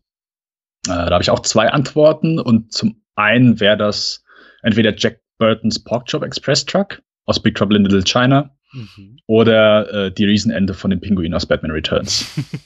Damit durch die Stadt mal heizen, das wäre mein Traum. Okay. Ähm, welchen Film guckst du, wenn es dir schlecht geht? Oh, das ist eigentlich äh, immer der gleiche. Äh, ich habe eben schon McKinnon genannt als einmal Lieblingsregisseur und das ist der dritte Step langsam, mhm. den ich fast so gut finde wie den ersten und für mich einfach der Wahnsinn ist. Ich finde den so unterhaltsam, aber unter anderem, warum ich den gucke, wenn es mir schlecht geht, und zwar, ich habe sehr, also nicht, mittlerweile geht's, aber ich habe gerade als Kind und Teenager habe ich sehr oft Kopfschmerzen gehabt. Mhm. Und Kopfschmerzen waren deswegen für mich so schlimm, weil das, also wenn ich Grippe habe und so weiter, dann kann ich immer noch Filme gucken. Deswegen war mir Grippe immer so egal oder Ohrenschmerzen, egal was. Ich konnte immer noch Filme gucken. Aber das Problem ist bei Kopfschmerzen, da kann ich keine Filme mehr gucken. Und der einzige Film, den ich dann gucken konnte, oder einigermaßen, war Stirb langsam drei, weil John McClane, wenn im ganzen Film halt ein Hangover hat und Kopfschmerzen hat, und dann habe ich mich immer so noch mehr mit ihm identifiziert. Ah, oh, dem geht's genauso schlecht wie mir. Und das war dann immer so deswegen so, sobald ich flach lieg, ist äh, kommt Stirb langsam drei in den Player. Okay, die letzte Frage. Welchen Film mochtest du als Teenager, für den du dich heute schämst? Also wirklich schämen tue ich mich eigentlich wirklich für keinen einzigen Film, wo ich dachte, oh, den fand's mal gut. Und ich muss auch sagen, alle Filme, die ihr genannt habt, wo ihr sagt, die mochte die als Teenager. Finde ich alle gut. Ausnahmslos. Jeden einzelnen. Jeden einzelnen. Schön. Alle du und Paula und all eure Gäste. Jeden einzelnen. Ich sag um, mal ähm, kurz, das waren, ähm, also Paula hat ein bisschen geschummelt, geschummelt, weil die Born Identity, da war sie keine Teenagerin mehr, als sie den gesehen hat. Äh, ich hatte okay. Braveheart genannt und äh, das ist halt auch so ein Running Gag hier. Ich hatte, ich hatte halt so einen mega Crush auf Braveheart. Ich habe keinen Film äh, aus, äh, ja, selbst den Paten, mein Lieblingsfilm, habe ich nicht so oft gesehen mhm. wie Braveheart. Es war irgendwann, ich, es war so eine der ganz wenigen VHS-Kassetten auf Englisch, die ich hatte. Oh, und okay. ich war irgendwann so weit, dass ich, als ich den Film mal auf Deutsch im Fernsehen gesehen habe, auf Englisch mitreden konnte. äh, Matthias. Mit schottischem Akzent. Ja, auf jeden Fall. ähm, Matthias, äh, unser ja, Berlin-Korrespondent, hat Clueless genannt. Äh, Arne nannte ein Schweinchen namens Babe und Christian uh, The Last Samurai. Ja. Ja, alle kann gute ich Alle wunder kann ich alle gut gucken, auf jeden Fall. Okay, und hast du trotzdem irgendwas so ein bisschen Guilty Pleasure? Ja, ne, äh, noch nicht mal Guilty Pleasure. Also, ähm, selbst als ich 16 war, bin ich ins Kino und fand Sieben Zwerge ganz lustig damals. Diesen, das ist hier der mit den ganzen Comedians. Ja, ja okay. genau, genau, genau. Ja. Okay, den nehmen wir. Gut. Gut. ähm, ich muss jetzt nochmal schauen, was mit Paula ist. Irgendwie ist das äh, äh, mysteriös, dass sie immer noch nicht da ist. Would you like some coffee? If you're having some. I am. Come on in. Why don't you make yourself at home? You know, just, you know, have a seat. You get a chance to use it? Oh, I felt a lot safer having it. Oh, the milk went bad while I was in jail. Black's fine. Cool. Would you uh, care to hang on to it for a while? It wouldn't be legal, but uh, it makes you feel better, I guess. Well, thanks. I got one now. You went out this morning and bought a gun? What? I didn't hear you. You went out this morning and bought a gun? Well, let's say I got one now, okay? Somebody loan it to you? Yeah. All right. We're on. Might be a little black. man. Would you like to hear some music? Sure. Cool. You know, I couldn't wait to get home last night and wash the gel out of my hair. Looks nice. Thanks. You never got into the whole CD revolution? Oh, I got a few, but I can't afford to start all over again. I mean, I've invested too much time and money in my albums. Yeah, but you can't get new stuff on records. I don't get new stuff that often. Dass sich das jetzt endlich äh, klären wird. Ähm, Shiny. Dass es klar bleibt. Ich äh, fange hier gleich an. Äh, wir haben jetzt schon ohne äh, Paula das ganze Vorgeplänkel gemacht, Mhm. weil äh, äh, Duty hat angerufen, äh, die Pflicht und hat. äh, nein, du hast ja mich, habe ich eben schon hier gespoilert, äh, lieberweise abgelöst, weil ich mit meinen Nerven am Ende war. Diese Kinder, die machen einen manchmal fertig. Und jetzt bist du endlich da. Hallo Paula. Hallo Daniel, hallo Dennis, hallo liebe Zuhörerinnen, hallo liebe Zuhörer. Jetzt kann's losgehen. Paula, sag uns doch mal, welchen Film wir geguckt haben. Jackie Brown. Und jetzt, da wir Gäste haben, frage ich jetzt erstes mal unseren Gast Dennis, wie findest du denn diesen Film?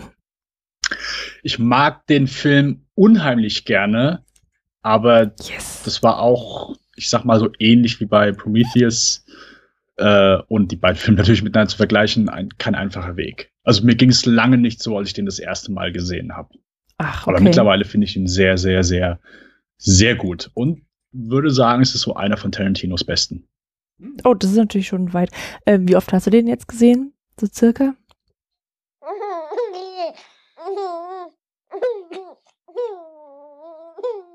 Ja, perfekt höre ich euch jetzt beide. Oh, cool, dann schnell. Dann schnell. Wo waren wir denn jetzt eigentlich? Wir waren gerade dabei. Du hast, du hast Dennis gefragt, wie er den Film findet, und er hat gesagt, beim ersten Mal fand er nicht so gut, aber dann nach mehrmaligem Schauen immer mehr. Jetzt ist er für ihn einer der besten. Und ich wollte wissen, wie oft, Dennis, hast du den Film denn ungefähr schon geguckt? Äh, ich glaube fünf, vier auf jeden Mal. Ich glaube sogar Mhm. fünf, fünf Mal. Mhm. Mhm. Hm, okay. Äh, Paula, wie fandst du denn den Film?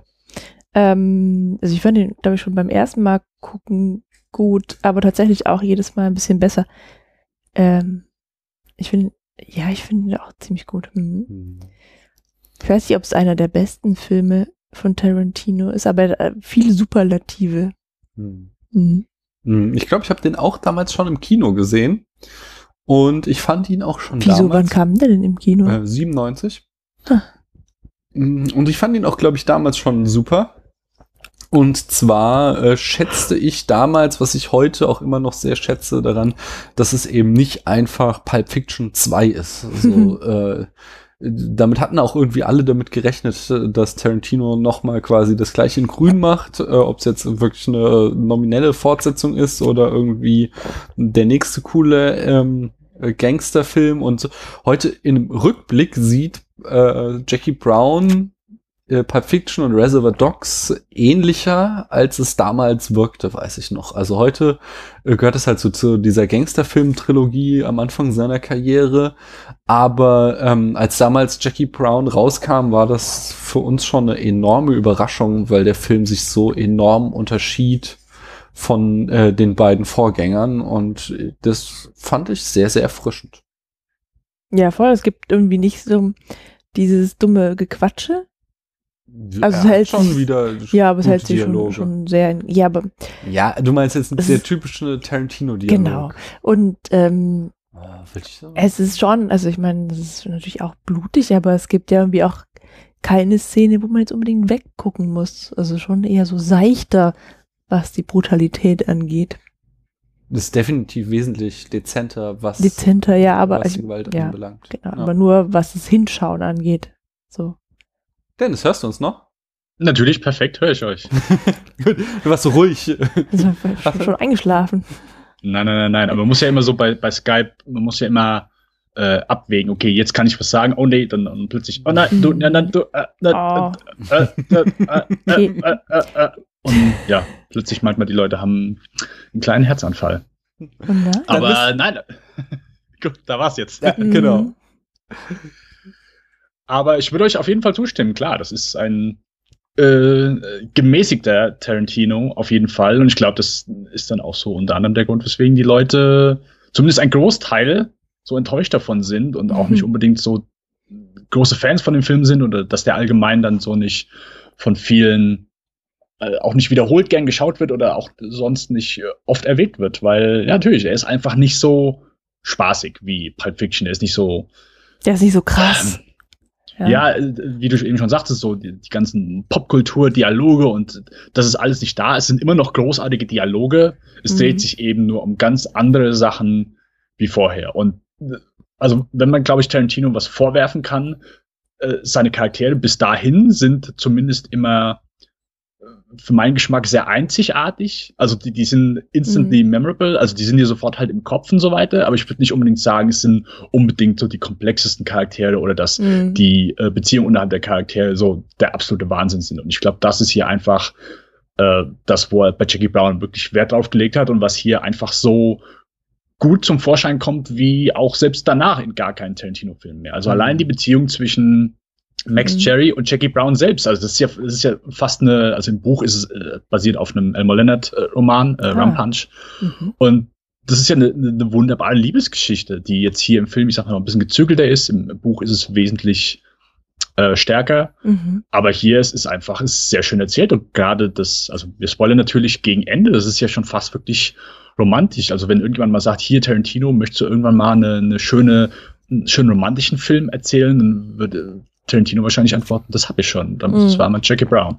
Hm. Ja, das Nee, stimmt. Ich mag besonders, dass diese Liebesgeschichte so unkonventionell ist, weil ähm, du eben die ganze Zeit darauf wartest, äh, dass da was passiert. Mhm. Und äh, genau dies, das eben nicht passiert, ist auch was, was ich an einem anderen Film, den ich sehr schätze, sehr, sehr mag, nämlich an Lost in Translation. Und äh, der hat für mich so den gleichen Flair, dass du eben, äh, Mhm. also äh, Max Cherry verliebt sich ja auf den ersten Blick in Jackie Brown und du wartest Ja. eigentlich den ganzen Film über, dass da jetzt was zwischen den beiden läuft und bis auf den Abschiedskuss passiert es halt nie. Und das ist, hat eben so einen äh, melancholischen, schönen Touch, der mir sehr gefällt. Mhm. Ich kann mir aber auch vorstellen, dass die Liebe einseitig ist.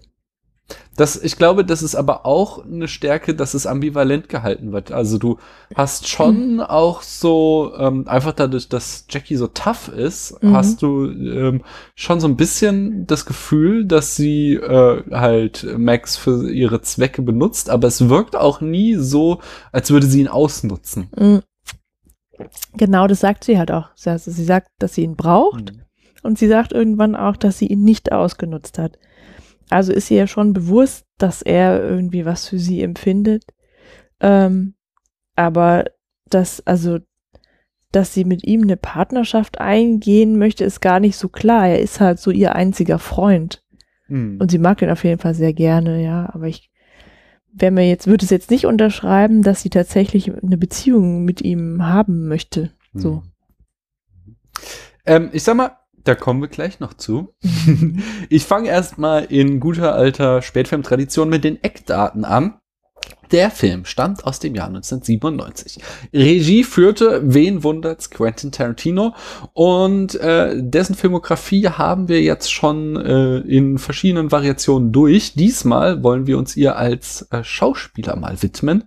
äh, das, was ich besonders schön daran finde, ist, äh, also hatten wir auch schon in Zusammenhang mit äh, Reservoir Dogs und Pulp Fiction erwähnt, dass er ja äh, anfänglich Schauspieler werden wollte und dann über die Schauspielerei erst zum Drehbuchschreiber und Autor äh, und äh, Regisseur wurde.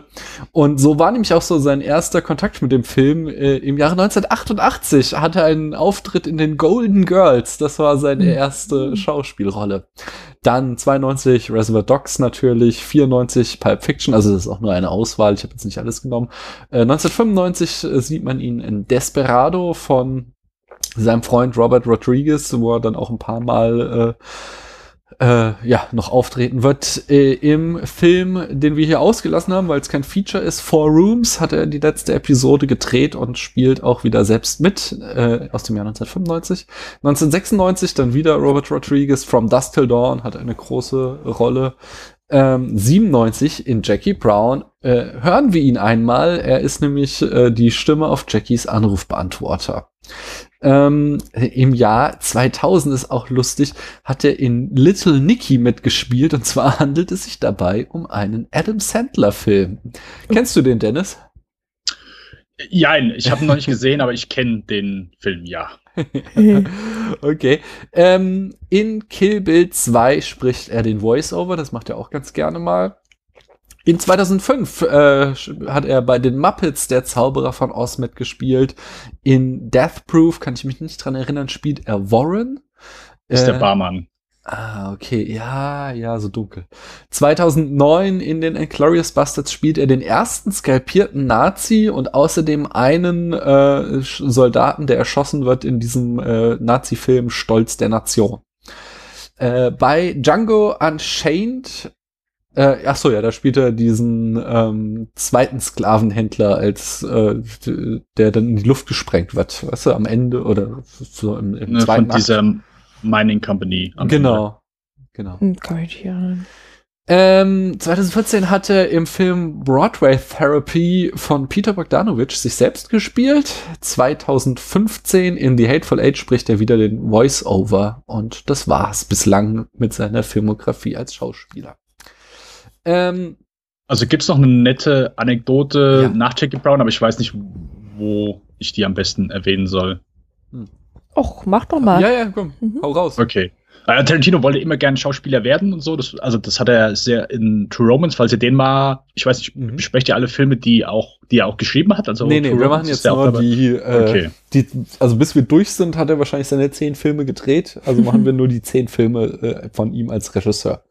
Okay, genau. Auf jeden Fall bei True Romance, da hat der das auch etwas verarbeitet, äh, so seine Erlebnisse in, in Hollywood, weil ihm gesagt wurde, hey, wenn du in LA arbeiten willst, dann musst du halt Schauspieler sein. Du mhm. musst immer so Bitparts machen bei Quincy, bis da mal eine Taxifahrer, bis da mal das, bis da mal das. Und mhm. äh, da, ich glaube, äh, wie heißt der Michael Rappaport, der hat da so seinen Part ein bisschen gespielt. Auf jeden Fall, Tarantino hat gerade so der Zeit nach Jackie Brown, gerade weil er bei Jackie Brown nicht mitgespielt hat, da hat er halt immer noch so diesen Wunsch gehabt, Schauspieler zu werden. Er war immer noch da und er hat jede Chance halt wahrgenommen, irgendwo zu Schauspielern. Der war halt in Pre-Production von Kill Bill und hat dann einfach gesagt, ja, hier, Alias, die, ihr wollt mich als Bad Guy für zwei Folgen haben. Ja klar, mache ich. Der hat alles stehen und liegen lassen und ist dann sofort dahin gerannt und hat das halt gemacht. Der hat einfach alles gelassen, weil das einfach so ein großer Wunsch von ihm war. Und er hat nach Jackie Brown hat er das Angebot bekommen, in einem Theaterstück mitzuspielen. Und mir fällt gerade der Name nicht mehr ein. Ich glaube, Wait Until Dark war es, glaube ich. Mhm. Marissa Tomei hat da auch mitgespielt. Und Tarantino war so gag da drauf, halt Schauspieler zu werden. Und zwar am Broadway, also wirklich was, was Großes. Und Tarantino ist jemand, der kann Negativkritik nicht unbedingt gut abhaben. Wenn du so Leute, so Freunde von ihm und so weiter hörst, die, du kannst mit dem super klarkommen und er ist auch kein schlechter Kerl, aber er kann nicht gut mit negativer Kritik umgehen. Mhm. Wenn du beim Tarantino um den herum bist, dann musst du halt einfach seinen Scheiß gut finden. und das Problem war einfach, dass der von der Pässe wirklich zerrissen wurde. Also oh absolut zerrissen. Das ist so, also selbst die negativen Kritiken von Death Proof hatte noch eher wegstecken können als das, weil das einfach, weil er sagte hier, das war wirklich so das Persönlichste, was er so auch je erlebt hat. Das war ihm absolut ein Graus. Die haben den wirklich zerrissen, die haben gesagt, hier, das ist die schlechteste Performance, die wir je gesehen haben. Und es muss wohl extrem mies für ihn gewesen sein. Der äh, hat auch ewig gebraucht, bis er da wieder so rausgekommen ist. Und es gibt eine nette Anekdote bei Kill Bill 2 hatte David Carradine, der hat das Stück nämlich gesehen und hat er ihn ernsthaft gefragt, hier, sag's mir einfach aus dem Blau heraus, wie wie war ich? Sag mir wirklich so ganz ehrlich. Was er eigentlich sonst nicht macht, weil er einfach davon ausgeht, jeder findet seinen Scheiß gut und wenn er das nicht tut, sind die Leute still. Und David Carradine hat zwar auch nicht unbedingt direkt darauf geantwortet und hat so ein bisschen die Frage umgangen, aber hat ihm so gesagt, hier, warum kümmert es dich, was die Leute äh, da von dir halten? Die Leute, die da im Broadway sitzen, die da das Stück gesehen haben und die dich sehen und die dich da vielleicht bewerten, haben null Interesse an dir oder an deinem Film, das, was du eigentlich machen willst. Und das war dann auch so der ausschlaggebende Punkt, wo er gesagt hat, gut, weißt du was, Schauspieler, lasse ich. Und seitdem ist er dann da, da auch von weg und macht, spielt auch eigentlich kaum noch mit, mhm. außer mal hier und da mal sich selbst. Also das ist ja interessant, weil bis du, bis auf den letzten Punkt gerade habe ich gedacht, das ist ja total die traurige Geschichte eigentlich, dass er viel lieber Schauspieler wäre als Regisseur. Aber anscheinend ist er da einfach nur so einem Jugendtraum hinterhergehangen, ohne wirklich zu reflektieren darüber, ob er das wirklich möchte, ja, wenn ihn jemand erst mit der Nase drauf stoßen muss. Hm. Es ist ja eines unserer äh, Leitthemen auch mit diesem, äh, ist er ein schlechter Schauspieler. Das war ja auch die These von Matthias aus Reservoir Dogs, dass er findet, dass äh, Tarantino da so schon rausfällt mit seinem Overacting. Und was jetzt Dennis erzählt hat, unterstreicht das ja nochmal. Ja, aber überlegt ja. Ja, wenn er halt einfach viel lieber, also wenn er tatsächlich den Schnitt von, von, ähm, oder was, das Produzieren von Jackie Brown liegen lässt, weil er mal irgendwie. Kill Bill sagte. Wie auch immer. Ja, äh, weil er halt eine Rolle angeboten bekommt, dann finde ich das halt voll tragisch, ja, mhm. weil dann sieht es aus, als wäre das, wofür er abgefeiert wird, nur sein Plan B, sein persönlicher Plan B. Ich glaube, mittlerweile hat er sich schon damit abgefunden, mm. so und hat das auch vollkommen akzeptiert, aber er wollte halt einfach, es war halt schon so, ja, sein innerlicher Wunsch. Und mm. ich glaube, er hat auch zu der Zeit nie gedacht, oh, Regie und äh, hier Drehbücher schreiben ist irgendwie nur Zweitwahl. Das glaube ich nicht, aber er hat halt einfach, mm. der Wunsch zu Schauspielern war halt immer, also es hat auch ein bisschen damit zu tun, er liebt halt einfach so die Aufmerksamkeit. Wenn du auch seine, mhm. wenn du Leute, die, die ihn gut kennen, äh, über ihn sprechen hörst, die sagen halt, wenn du so mit dem unterwegs bist, und mhm. also, du sitzt irgendwie im Hotelzimmer und du guckst zusammen Filme, ist es der beste Kumpel überhaupt. Und da ist es auch nie, da gibt's irgendwie nicht den Superstar Quentin Tarantino. Selbst nach Pulp Fiction und so weiter. Mhm. Der hat ja mit hier, mit den Jungs von Any Cool News und so weiter, äh, hat er zusammen Filme geguckt, hat Filmfestivals gemacht über zehn Tage. Es war für die großartig. Der hat auch nie dann da irgendwie so einen großen Regisseur raushängen lassen, mhm. sondern war immer einer von denen, weil das ist halt echt so dem sein Metier. Der liebt halt einfach Filme. Mhm. Aber sobald die halt irgendwie ausgegangen sind, sobald halt irgendwie ein paar hübsche Mädels dabei waren, da war plötzlich dann der Superstar Tarantino und mhm. er liebt halt einfach auch Aufmerksamkeit. Ich glaube, das hat auch immer so ein bisschen was damit zu tun, dass natürlich dann ein Schauspieler, ein Star äh, wesentlich mehr Aufmerksamkeit ja, bekommt und eher mal in der Talkshow zu sehen ist, als jetzt vielleicht der geneigte Regisseur, geschweige mhm. denn der Drehbuchautor, wenn sie nicht dieselbe Person sind. Was ich ganz lustig finde, ist, dass es so äh, quasi jetzt das äh, Negativ ist von Mathieu Kassovitz. Mathieu? Mathieu, wie spricht man es aus? Mathieu Kassovitz? Äh, dem Regisseur von La Haine, den wir hier hatten, der äh, damals hatte ich auch so ein Interview gelesen, wo er halt sagte, ähm, also bei dem ist ja so, dass, dass er immer für La Haine abgefeiert wird und alles, was danach kommt, nur noch so, naja, ganz nett, aber ist eben nicht La Haine. Und ähm, im Gegensatz dazu halt eine relativ erfolgreiche Schauspieler- und Modelkarriere hingelegt hat. Und mhm. er immer sagt so, ja, ähm, äh, er wünschte, er könnte sich damit zufrieden geben. Er wünschte, er wäre einfach der Typ so, der halt Schauspieler ist und ans Set geht, seinen Part spricht und gut ist. So, aber er ist halt vom Herzen Regisseur und das ist dann quasi sein Schicksal, dass er mhm. äh, gerne Filme dreht und alle sagen immer so, ah, ja, aber dein Erstlingswerk oder Zweitlingswerk war es, äh, das, das ist der große Wurf, was du jetzt machst, das interessiert uns nicht mehr. Und ja, ist irgendwie so ich glaube, es ist kein Einzelschicksal, wollte ich damit eigentlich sagen. Ja, dass, mhm. dass die Eigenwahrnehmung und die Fremdwahrnehmung divergieren, mhm. Das ähm, soll ja schon mal vorkommen, aber ist natürlich in diesen beiden gerade besprochenen Fällen besonders hart. Lass uns bei den Eckdaten weitermachen. Ähm, wir haben den ersten Kamerawechsel und zwar äh, macht hier die Kamera Guillermo äh, Navarro und äh, wir werden später noch drauf kommen, wenn ich hier unsere Leitfragen stelle. Ja, aber ich spoilere schon mal, ich finde, man sieht es. Man sieht den Wandel in der Kamera. Äh, und wen ich bislang sträflich vernachlässigt habe, ist eben die Stammcutterin von Tarantino, die langjährige bis zu ihrem Tod, Sally Menke. Ich hatte sie in Pulp Fiction erwähnt und dann mussten wir sie auch, weil wir da technische Probleme hatten, rausschneiden, hm. was äh, sehr traurig war. Aber äh, sie ist zum dritten Mal dabei und da kann ich noch mal, äh, nee, nicht, war nicht bei Pulp Fiction, sondern bei Reservoir Dogs. hatte ich es erwähnt. Ähm, nämlich dann nochmal die äh, Anekdote nachholen, dass ähm, der Agent von äh, Sally Menke damals bei Reservoir Dogs meinte, sie solle das nicht machen, diesen Film von diesem unbekannten Typen, diese abge äh, durchgeknallte Gangstergeschichte machen, weil sie davor äh, hauptsächlich Dokumentarfilme gemacht hatte äh, und sie sich quasi über ihren Agenten hinweggesetzt hat. Und ich möchte mal behaupten, es hat ihr nicht schlecht getan. Äh, das Budget von Jackie Brown betrag äh, 12 Millionen Dollar. Äh, damit hatte er nochmal einen draufgepackt gegenüber Perfection, wenn ich mich nicht irre. Aber wir sind immer noch so im äh, oberen Indie-Bereich. Ähm, die Besetzung. Da haben wir natürlich Pam Creer in der Hauptrolle als Jackie Brown. Wir haben Robert De Niro als, oh, wie heißt er? Louis. Louis, genau. Samuel Jackson als Odell. Äh, Bridget Fonda, wie heißt sie? Melanie? Melanie, genau.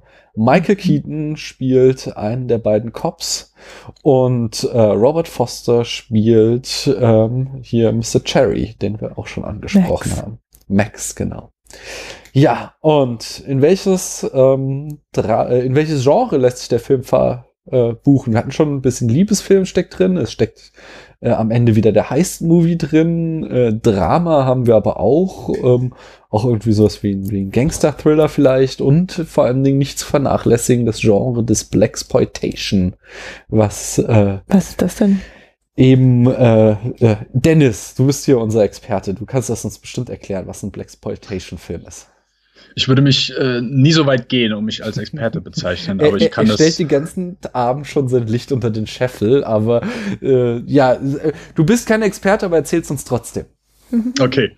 Äh, naja, also im Grunde gibt es ein äh, Übergenre, also einen Exploitation-Film. Das sind Filme, die nicht viel Geld haben und auch sich keine Stars leisten können und im Grunde auch kein gutes Drehbuch haben und deswegen mit anderen Qualitäten wie Sex, Gewalt und Action, äh, billiger Action, eben locken, beziehungsweise diese Elemente äh, exploiten und somit die Zuschauer Mhm. äh, in da gerade in den 70ern äh, verranste Kinos holen. Und äh, genau, das billige Filme, die äh, aber der unter anderem Tarantino einen sehr großen äh, Spaß dran hatte an diesen Filmen. Dann gab es natürlich auch Unterkategorien davon. Also äh, Ge- Gefängnis-Exploitation-Filme, wo das nur im Gefängnis gespielt hat, Mhm.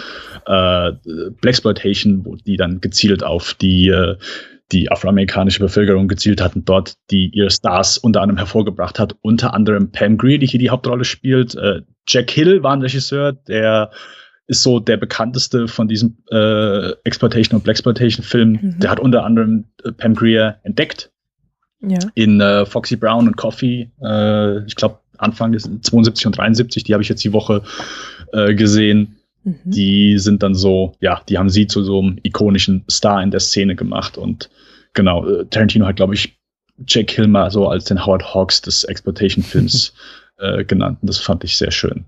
Genau, und das ist so ein bisschen so die, ah, also ich würde noch nicht mal Hommage sagen, es ist wie bei Inglourious Bastards, auch wenn das so, so quasi Hommage an Man on a Mission Filme ist, ist es noch lang nicht alles. Also es sind ein, zwei Mhm. Elemente von diesem Film eben drin, aber der Film ist wie viel, wie viel äh, mehr davon. Und auch hier, es sind durchaus Elemente da, gerade so die Musik, äh, also die, die Szene, als äh, Max Cherry von dieser Kabine kommt äh, am Ende Mhm. von und die Tasche mitnimmt aus der Kabine, kommt das Intro, der Intro-Song von Coffee, der gerade dazu Anfang gespielt wird. Also viele Musikstücke sind dann hier auf jeden Fall vorhanden. Aber sonst hat der Film von seiner Struktur her und von seinen Elementen nicht so viel mit Blaxploitation zu tun. Mhm. Auch Ja, natürlich den ikonischsten Star dann auf jeden Fall zu bieten. ja, also das ist ja typisch Tarantino, einfach diese Remix-Kultur, die er da Genau. auch, äh, verinnerlicht. Und allein schon eben halt in, im Titel des Films haben wir die Titelreferenz an Foxy Brown mit Jackie Brown. Ähm, ja, Dennis, wo du schon so im Redefluss bist, darfst du auch gleich weitermachen, denn auch traditionell im Spätfilm hat der Gast äh, die Aufgabe, den Film in fünf Sätzen äh, zusammenzufassen, wobei äh, die fünf Sätze, die musst du jetzt auch nicht so eng nehmen. Wenn es sechseinhalb werden, ist auch noch okay. Okay. Dann versuche ich das mal. Äh, und zwar Jackie Brown, eine, ja, Mitte 40, eine Frau Mitte 40, die bei einer ganz beschissenen Airline arbeitet, sieht die Chance, weil sie für einen Gangster, äh, gespielt von Samuel L. Jackson, namens Ordell, arbeitet und für ihn etwas, äh, ja, als Schmugglerin arbeitet, die Chance, an eine Menge Geld zu kommen und äh, versucht dabei unter anderem ihren Gangsterboss sowie das FBI auszutricksen und zusammen mit ihrem, äh, ah, wie heißt der, äh, Max Cherry, was, was, ist, was ist der von Ihr- Beruf? Deshalb, das weiß ich nicht, wir haben es auf Englisch gesehen. Ja, ja, Der- Dito, deswegen versuche ich gerade. Achso, äh, äh, Bail, Bail, Bond, Bail, Bond. Bail Bondsman, also er ist Ja, ja. eigentlich, äh, er stellt die Kautionen für, äh, also er ist quasi ein Kreditgeber für Kautionen. Genau, ich habe einfach nur die, die Jobbezeichnung auf Deutsch gefunden, weil ich, weil mir viel zu oft äh, ich englische Wörter äh, in, mein, in meine Monologe reinpacke und das, das Mhm. versuche ich zu vermeiden. Auf jeden Fall genau. Und äh, mit dem zusammen so einen, ich sag, etwas größeren Heist abzuziehen. Mhm, Das, das ist die Zusammenfassung. Super. Das, Nein, das ist vollkommen zu gut. Ich bin, sorry, das klang ganz jetzt ehrlich, ganz- irgendwie scheiße. So war es nicht gemeint. Ich war nur gerade nee, in alles meinen gut. Notizen versunken und hatte deswegen den Anschluss verloren. alles gut, alles gut. Ich bin Mhm. der, ich bin die schlechteste Person, Was? Handlung zusammenzufassen Nee, oder auch nicht. nur die, die Story kurz wiederzugeben. Jedes Mal, wenn ich bei, bei Christian in der Second Unit zu Gast bin, äh, nee, was heißt nee, jedes nee. Mal? Ich glaube, ich war jetzt zweimal da, also das ist nicht irgendwie, hoho, ich bin jede Woche da. Ich bin so beschissen da drin. Jedes Mal, ich höre mir das nachher nochmal an. Wieso das doch gar nicht wahr? es Von mir aus hättest du doch eine halbe Stunde weitererzählen können. Ja, super. äh, finde ich das immer ganz, also ich habe da einfach, da habe ich kein Gespür für, ich habe keine Ahnung, was ich sagen soll, wie Ist ich das, ich habe einfach, ich bin einfach, ne, Ich das sag ist doch, er stellt den ganzen du Zeit hast sein Licht gerade eben, das Einzige, was gerade passiert ist, ist, dass Daniel Nicht quasi sein, sein, sein, wie sagt man dazu, seinen Einsatz verpasst hat, weil er gerade gelesen hat. nein, Das, alles das gut. ist alles, was Ja, war. und äh, warum ich meinen Einsatz verpasst habe, war auch ganz einfach, weil ich jetzt äh, zu einer Entschuldigung ansetzen muss. Und zwar, ähm, man glaubt es kaum, aber Paula und ich haben uns diese Woche quasi gar nicht gesehen. Und deswegen, ähm, wenn wir jetzt zur Produktion kommen, äh, wird Paula wahrscheinlich weitgehend ablesen, weil ich ihr noch nicht ihre So. Parts zu habe zukommen lassen, weil ich einfach, ich wollte es die ganze Zeit machen, aber ich habe es nicht geschafft bis dato. Paula, fang Ja. doch mal an, uns äh, Fun Facts über die Produktion zu Aber erzählen. gerne. Meine Güte, das gibt's ja gar nicht. Ich sehe gerade, als Tarantino 15 Jahre alt war, hat er in einem Geschäft eine Taschenbuchausgabe von Elmore Leonards The Switch geklaut. Ähm, und in diesem Buch kamen schon Ordell und Louis vor. Genau. Das hat er sich gemerkt. Ja, und äh, Tarantino sagte mal, dass ähm, Ordell quasi das ist, was aus ihm selbst geworden wäre, wenn er keine künstlerischen Ambitionen gehabt hätte. Mit 17 ähm, äh, Jahren hätte er quasi ähm, äh, ein krummes Ding nach dem anderen am Laufen gehabt und nur sein Plan, Schauspieler zu werden, brachte ihn damals von der schiefen Bahn ab. Ah, deswegen hat er so dran festgehalten. nach dem Erfolg von Pulp Fiction war es für Mhm. Tarantino, äh, der hat ja so die komplette Filmszene so ein bisschen auf den Kopf gestellt und äh, dürfte sich quasi alles erlauben, konnte alles machen. Und auch wenn es vielleicht von außen so den Anschein hatte, als wäre das eine sehr kalkulierte Entscheidung gewesen, Jackie Brown zu machen, war es das nicht. Tarantino hat da schon extrem seine Probleme mit gehabt. Der hat zu Hause gesessen, hat einfach nur Filme geguckt und äh, Freunde beschreiben das so ein bisschen. Also immer wenn ich sage Freunde, also ich habe äh, ein sehr gutes Buch von äh, Peter Biskind. Äh, der hat sehr Mhm. gut, der schreibt sehr gute äh, so Hintergrundbücher, was so in der Filmszene hinter den Kulissen ablief. Die kann ich euch nur ans Herz legen. Die sind äh, gerade zwei Stück, eins über die 70er von Scorsese und so weiter und eins über die 90er von äh, Miramax und so weiter, den Aufstieg und Fall quasi von denen. Okay. Ähm, auf jeden Fall haben die das immer so beschrieben, ja, Tarantino, du konntest mit dem dann nichts anfangen, der saß nur zu Hause und alle dachten so, ja, der holt sich jetzt Inspiration, was er Neues gucken wollte, aber der hat einfach Angst gehabt, der wusste nicht, was er jetzt Pulp Fiction, da muss als nächstes was kommen, was halt einfach, es muss was anderes sein, aber der hat echt, der hat wirklich beschissene Filme sich da angeguckt. Das ist auch immer so eine Sache. Sorry, wenn ich jetzt gerade wieder so etwas Nee, erzähl. Nee, hau raus, das ist super spannend. äh, dass Leute denken, oh ja, Tarantino, der guckt äh, viele Filme und deswegen macht er so gute Filme. Eine Menge Regisseure gucken viele Filme und gucken gute Filme. Aber Tarantino, der guckt sich halt auch wirklich den letzten Scheiß an. Der guckt sich TV-Filme an, so Made for TV, die wirklich, die halt sich kein Schwein angucken kann.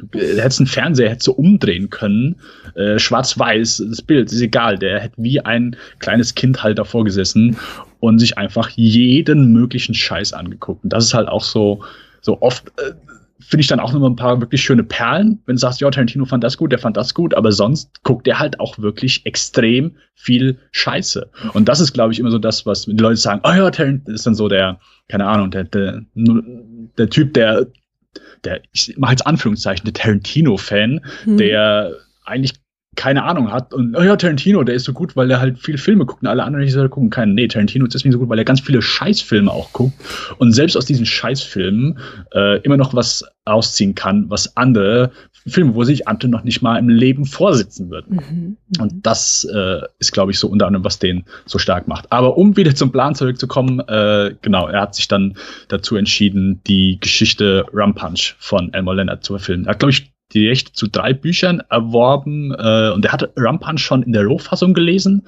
Ähm, und da hat er schon mal da mitgespielt. Ja, könnte ich vielleicht machen, aber eigentlich hat er, glaube ich, einen anderen Titel gehabt, den er eher machen wollte. Ja, also Tarantino und Roger Avery haben die Rechte an drei von Leonards Büchern erworben, um zu überlegen, welches davon auf die Leinwand gebracht werden sollte nämlich entweder Rumpunch oder Freaky Deaky oder Killshot. Oh, genau, Killshot, das war's. Das wollte er ah, eigentlich ja. ursprünglich. Genau. Und äh, genau, genau. Dann war es aber so, dass eben äh, Tarantino Rumpunch wohl noch ein weiteres Mal las und sich dann so in diesen das, äh, Roman verliebte, dass er sagte, äh, das äh, wäre auf jeden Fall das Buch, was er verfilmen wollte. Und dazu sagte er später. Uh, when I read the book, I saw the entire movie in my head.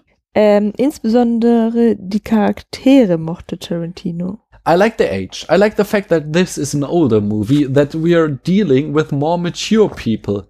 I liked the fact that there was a wonderful desperation about these people due to their age and their place in the scheme of things. 1A Tarantino-Impression. ja, müsste ich mir so, so knatschen sprechen. Aber du bist dran. Äh, Pam Greer, genau, die hat bei Pulp Fiction schon vorgesprochen und sollte mhm. eigentlich die Rolle sprechen, die äh, hier die Miss Arquette, Rosanna Arquette war es, glaube ich, mhm. ge gespielt hat. Und Tarantino meinte, ja, die war auch gut und so weiter, hat ein gutes Vorsprechen das ist gemacht. Die Frau, kurz, das ist die Frau von dem Dealer, um das alles. Genau, von Eric Stolz. Genau. Die genau. Frau mit dem Blech und, im äh, Gesicht. Genau. Richtig, ah. genau.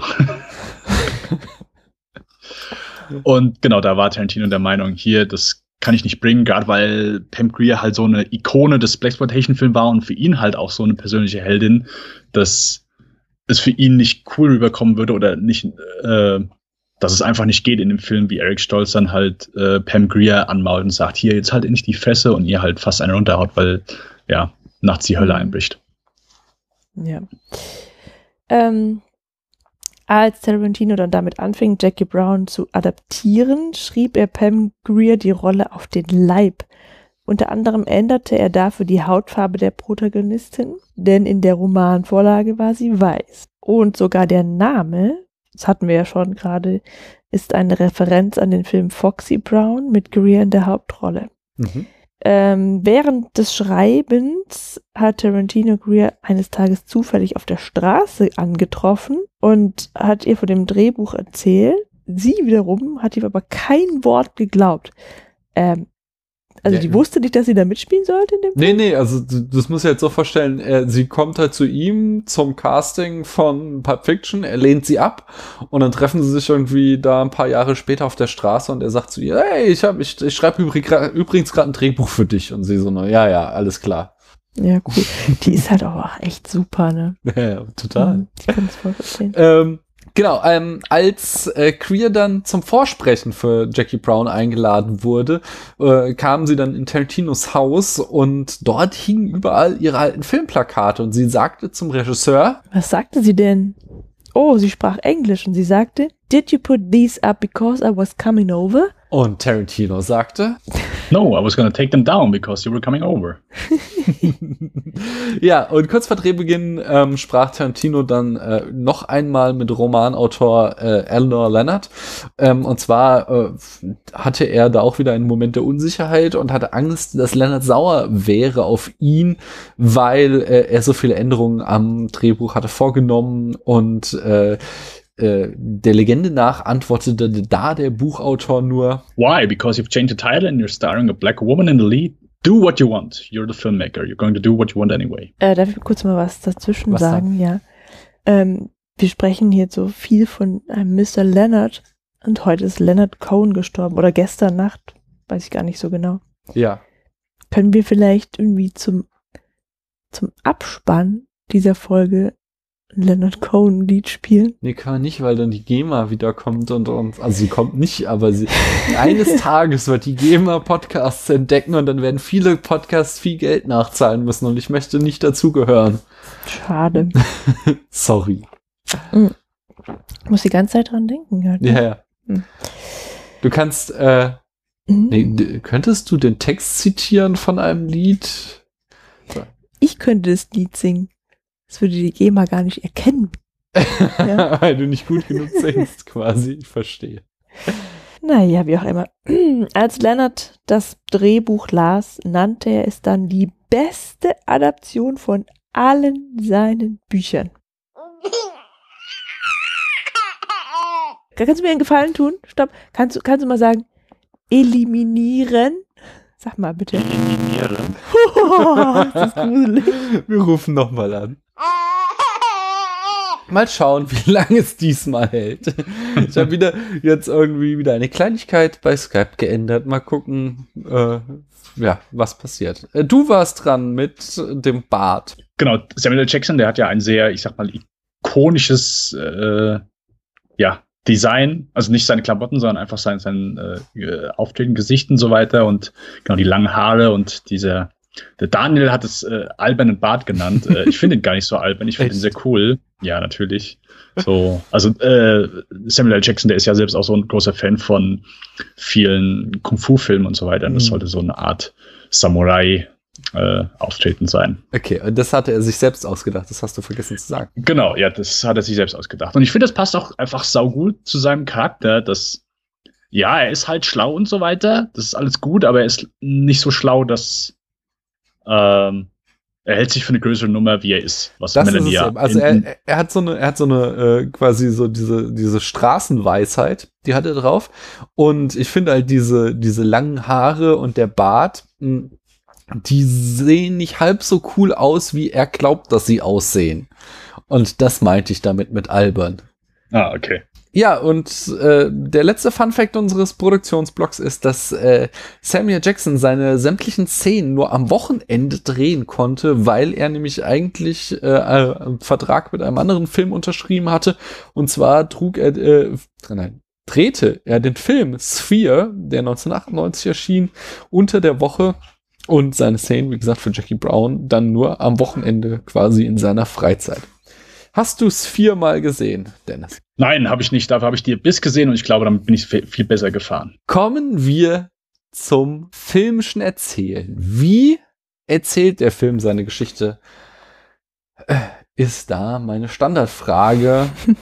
ähm, und da ich gelernt habe, dass diese Frage die meisten Menschen verwirrt, äh, möchte ich doch eigentlich äh, äh, gleich beim Thema Liebesfilm einsteigen. Die, ich glaube, da haben wir vorhin schon angefangen.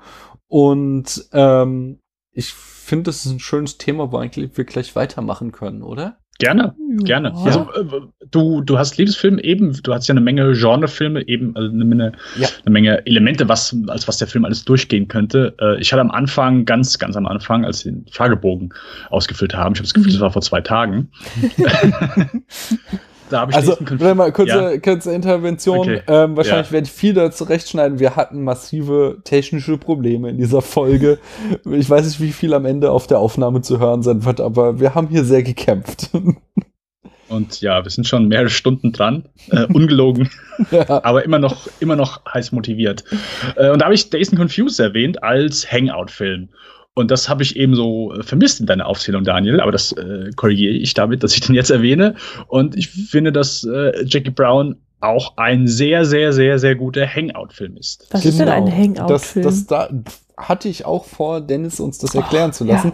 ja, ähm, ich kann da nämlich nicht viel mehr anfügen, als dass Tarantino selbst sagte, dass er ähm, Rio Bravo äh, von ähm, How Hawks ist der, glaube ich. Genau, genau. Äh, dass er den immer als Hangout-Movie ansah und ähm, dass er genau so einen Film machen wollte, wo man einfach gerne Zeit mit den Protagonisten verbringt. Mhm. Erklär uns das Prinzip mal, Dennis, bitte. Genau, das also ist eigentlich kein großes Prinzip, aber im Grunde beschreibt das einen Film, das der wenig Plot beinhaltet und in, wo man einfach, wo die Charaktere wichtiger sind. Natürlich gibt es da mehrere Filme, so jedes, ich sag mal, jedes äh, zweite Drama wird dann wahrscheinlich als Hangout-Film gehen, aber es ist dann, glaube ich, eher der einen äh, mehr positiven Vibe hat und äh, Rio Bravo, genau, äh, Days Confused nennt Tarantino auch, das ist zum Beispiel mein persönlicher Lieblings-Hangout-Film, weil einfach eigentlich im Grunde nicht viel passiert und Mhm. die Charaktere eher abhängen und so der Gedanke ist, dass man selbst mit den Charakteren abhängt und dass man eigentlich so beim ersten Mal gucken den Film eigentlich mehr einfach nur hinter sich bringen muss. Okay, ich muss jetzt damit, dann weiß ich, wie der Film ausgeht, wie der Plot ist und so weiter, weil er ist eigentlich gar nicht so wichtig so. Und deswegen ist der beim zweiten, beim dritten, beim vierten Mal werden so Filme meistens besser, weil man plötzlich merkt, ey, es geht gar nicht darum, wie der Film im Grunde ausgeht, sondern es geht einfach die Szenen, in denen die Charaktere leben, in denen die miteinander reden, in denen sie ihre Gedanken austauschen und einfach äh, sie selbst sind. Und das ist hier wesentlich der wesentlich größere Punkt, weswegen man den Film, glaube ich, gut finden kann oder zumindest dann auch, weswegen vielleicht der in der Gunst von jemandem wächst, der den Film beim ersten Mal nicht so gut findet, weil man einfach lernt, es zu lieben, mit diesen Charakteren abzuhängen. Ich, Aber ich finde, das es wird dem Film nicht gerecht, weil der ist ja schon spannend. Also da ist ja schon diese, diese Story dahinter, ob äh, der Plan von Jackie Brown aufgeht. Dann zwischendurch gibt's immer Planänderungen, die sie vor neue Herausforderungen stellen. Also ich finde den schon ziemlich spannend und ich sehe das, dieses Hangout sehe ich halt immer nur in diesen Szenen, in denen Louis und Melanie zusammen kiffen. nee, da ähm, darf, ich darf, ich, ja. darf ich, ich, ich, äh, es ist, es ist total lustig, weil ich habe irgendwie vor zwei Tagen die bislang noch nicht veröffentlichte äh, nächste Harry Potter Folge mit Christian und Tamino aufgenommen. Und äh, da haben wir genau die gleiche Diskussion geführt, dass nämlich Christian äh, über den Plot sprechen wollte und den Plot von dem dritten Potter gut finde, während Termino meinte, dass ihn der Plot bei den Harry Potter äh, Büchern, ihm geht's mehr darum, eigentlich nie so interessiert, sondern es geht ihm darum, äh, er mag die Welt einfach gerne und er verbringt gerne Zeit in dieser Welt. Mhm. Und äh, ich glaube, das sind eben diese beiden äh, Varianten, wo ich auch beide Male wieder so diesen Mittelpunkt einnehmen muss. Ich mag die Handlung von Jackie Brown sehr gerne und ich finde ähm, vor allen Dingen auch am Ende der Heist und so und das geht alles super gut auf. Und ich finde, ich finde, ich finde auch so, dieses Drama ist gut. Einfach, äh, was, was sie ja immer wieder betont. Sie hat einfach nicht mehr die Zeit, jetzt nochmal von vorne anzufangen. Die Polizei setzt ihr da das Messer auf die Brust. Sie muss irgendeine Lösung finden, um da jetzt rauszukommen. Und äh, daraus entwickelt sich schon ein guter Plot. Und zugleich kann ich eben diese Hangout-Movie-Perspektive total gut verstehen, dass äh, ich eben finde, das ist eine sehr liebevoll kreierte Filmwelt, in der ich gerne Zeit mit den Protagonisten verbringe. Ähm, was halt auch so eine in der ähm, im in der in der kritischen Besprechung des Films eine große Rolle spielte, war immer äh, die Diskussion: Ist der Film zu lang? Äh, also viele Kritiker haben sich halt daran geäußert, äh, der Film müsste eine Stunde kürzer sein, dann wäre er besser. Und äh, zum Beispiel auch Roger Ebert wieder meinte so, äh, ja, Leute, die irgendwie ähm, äh, das Behaupten leiden an, ich glaube, irgendwie so, er sagte, Kino-Aufmerksamkeitsdefizitsyndrom. und äh, äh, der Film ist genauso lang, wie er sein musste. Und das kommt eben, glaube ich, aus dieser Einstellung heraus, dass der Film eben, dass, dass man gerne Zeit mit diesen Charakteren verbringt, Zeit in dieser Welt verbringt.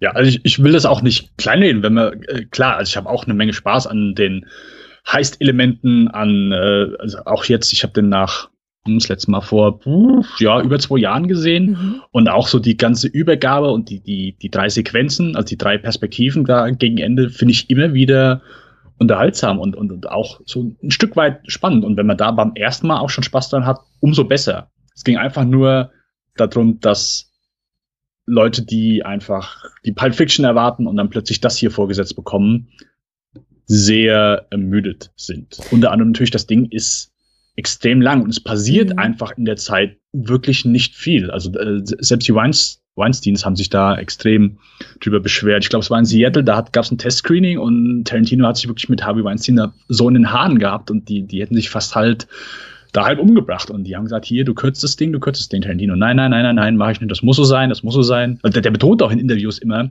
dass der von vornherein so einen Film machen wollte. Und Tarantino selbst sagt, ja, beim ersten Mal musst du den halt gucken und da, damit den Plot aus dem Weg bekommst und danach kannst du den erst richtig genießen.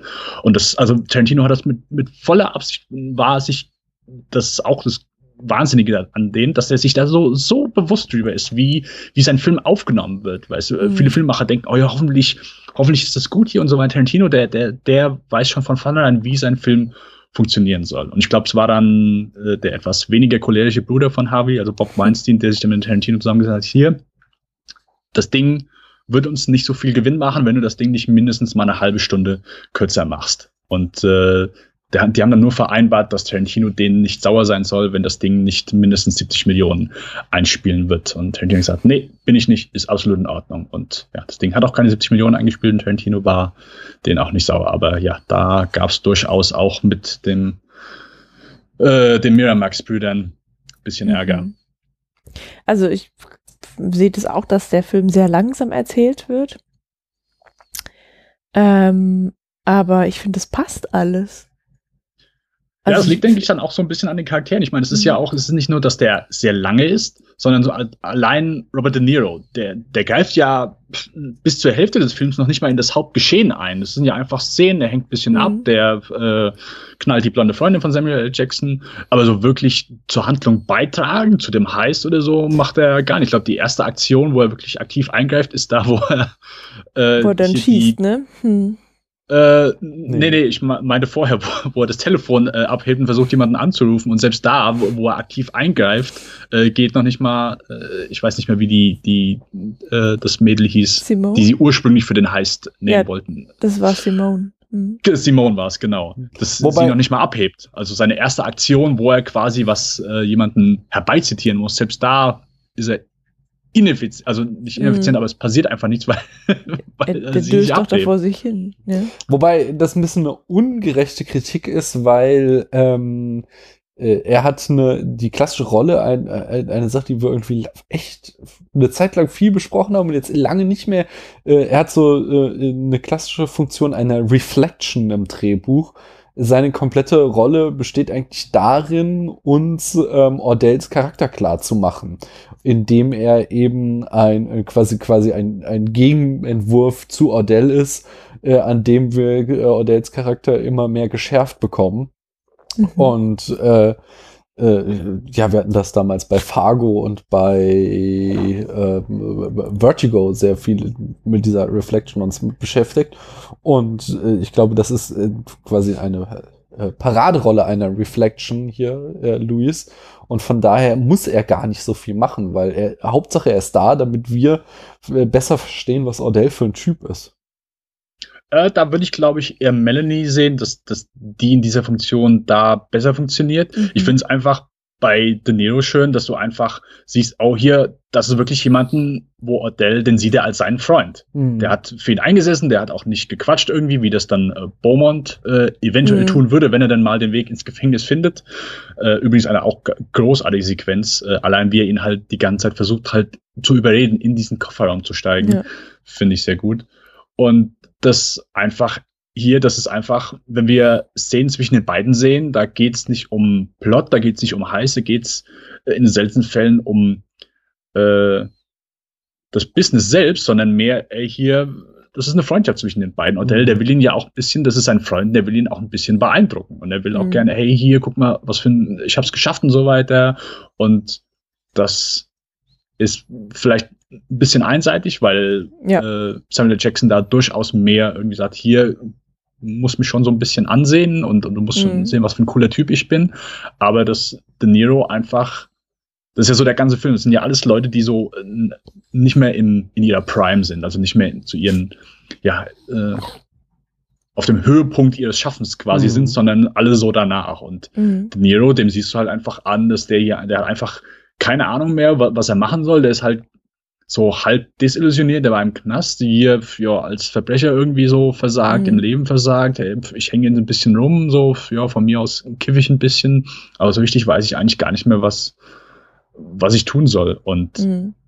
Dass ihm diese Freundschaft da, denke ich, schon so weit bisschen was bedeutet. Und er ist ja auch am Gegenende, als Samuel L. Jackson ihm das vorwirft, hier hast du was damit zu tun. Das ist der Wahnsinn halt, De Niro, der ist ja wirklich beleidigt. Der ist wirklich Ja. beleidigt. Wie, hier, wie kannst du mir das vorwerfen? Wir sind Freunde, wir sind Freunde. Das ist äh, für den nie in Frage gekommen, ey, dass Samuel L. Jackson ihm plötzlich da äh, sowas vorwerfen kann. Der fühlt sich komplett beleidigt. Und das finde ich auch während des Films dann einfach, du siehst einfach diese Freundschaft von De Niro. Das ist Ja, wo, hier, äh, klar, es ist ein Typ, der prahlt die ganze Zeit, aber Mhm. es ist einer der wenigen Freunde, die ich noch habe. also ich glaube eigentlich nicht, dass das wirklich ein Freund ist, sondern dass es auch wieder so eine einseitige Geschichte ist.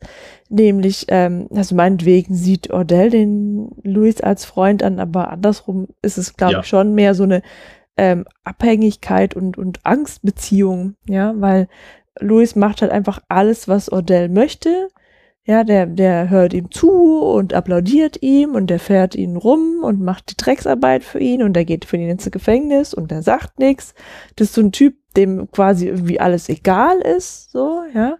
Ähm, und ähm, der weiß halt auch, naja, das ist halt auch der einzige Grund, warum ähm, Ordell ihn halt nicht umbringt. Das unterscheidet Louis von Beaumont, dass Louis halt quasi keinen eigenen Charakter hat oder kein Rückgrat, sondern einfach nur immer so rumhängt und tut, was Ordell ihm sagt. Ich glaube das schon. Also, das ist schwer jetzt drüber zu spekulieren. Ich glaube es schon irgendwie sowas wie Freundschaft.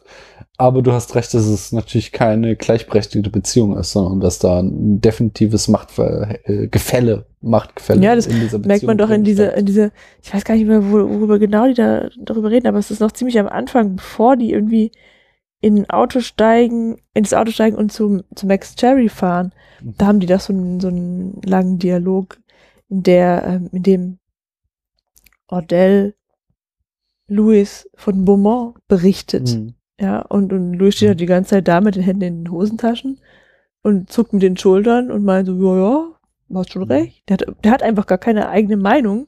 Der Mhm. weiß halt nur, ähm, wenn er irgendwas tut, was Odell nicht gefällt, dann ist er dran. So. Aber als sie bei Max Cherry sind, gibt es, glaube ich, eine Szene, die die Beziehung perfekt symbolisiert. Und zwar äh, hat irgendwie äh, Luis keinen Bock, da mit in dem äh, Büro rumzuhängen, während Odell die äh, Verhandlungen führt. Und dann sagt Odell so, ja, wenn du möchtest, kannst du dich schon ins, in mein Auto setzen. Hier ist der Schlüssel. Aber fass ja nicht meine Stereoanlage an, die Mhm. ist perfekt eingestellt. Und das ist so, so, äh, äh, Luis hat schon quasi einen besonderen Status. Ich glaube, kein anderer hätte den Schlüssel von Adele Mhm. bekommen. So, er darf sich in dieses edle Auto reinsetzen, aber er geht halt nicht so weit, dass er ihm vertraut, dass er auch noch irgendwie hier die Stereoanlage anfassen kann, äh, sondern da kommt dann wieder eben dieses Machtgefälle zum Ausdruck. Ja, weil Odell halt weiß, der Louis macht halt nix, was Odell missfallen könnte. Ja, ja, ja. Dennis. Also ich sehe es wirklich so schon als, als Freundschaft. Auch gerade gegen Ende, als, nachdem er ihn halt erschossen hat, auch wenn es vielleicht nicht so rüberkommt, als er sagt, äh, what happened to your man? Your ass used to be beautiful, ist das, glaube ich, schon so auf Seiten von Samuel. Jackson, ey, hier, was soll das? Wir waren noch mal Freunde.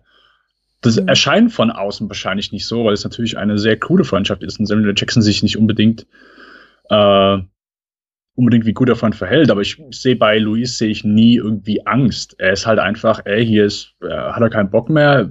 Samuel Mhm. Jackson kennt er halt noch. Ah, ja gut, dann macht er halt ein bisschen was von denen. Ich glaube, er macht das einfach nicht aus Angst, sondern einfach nur, ja, was soll er sonst machen?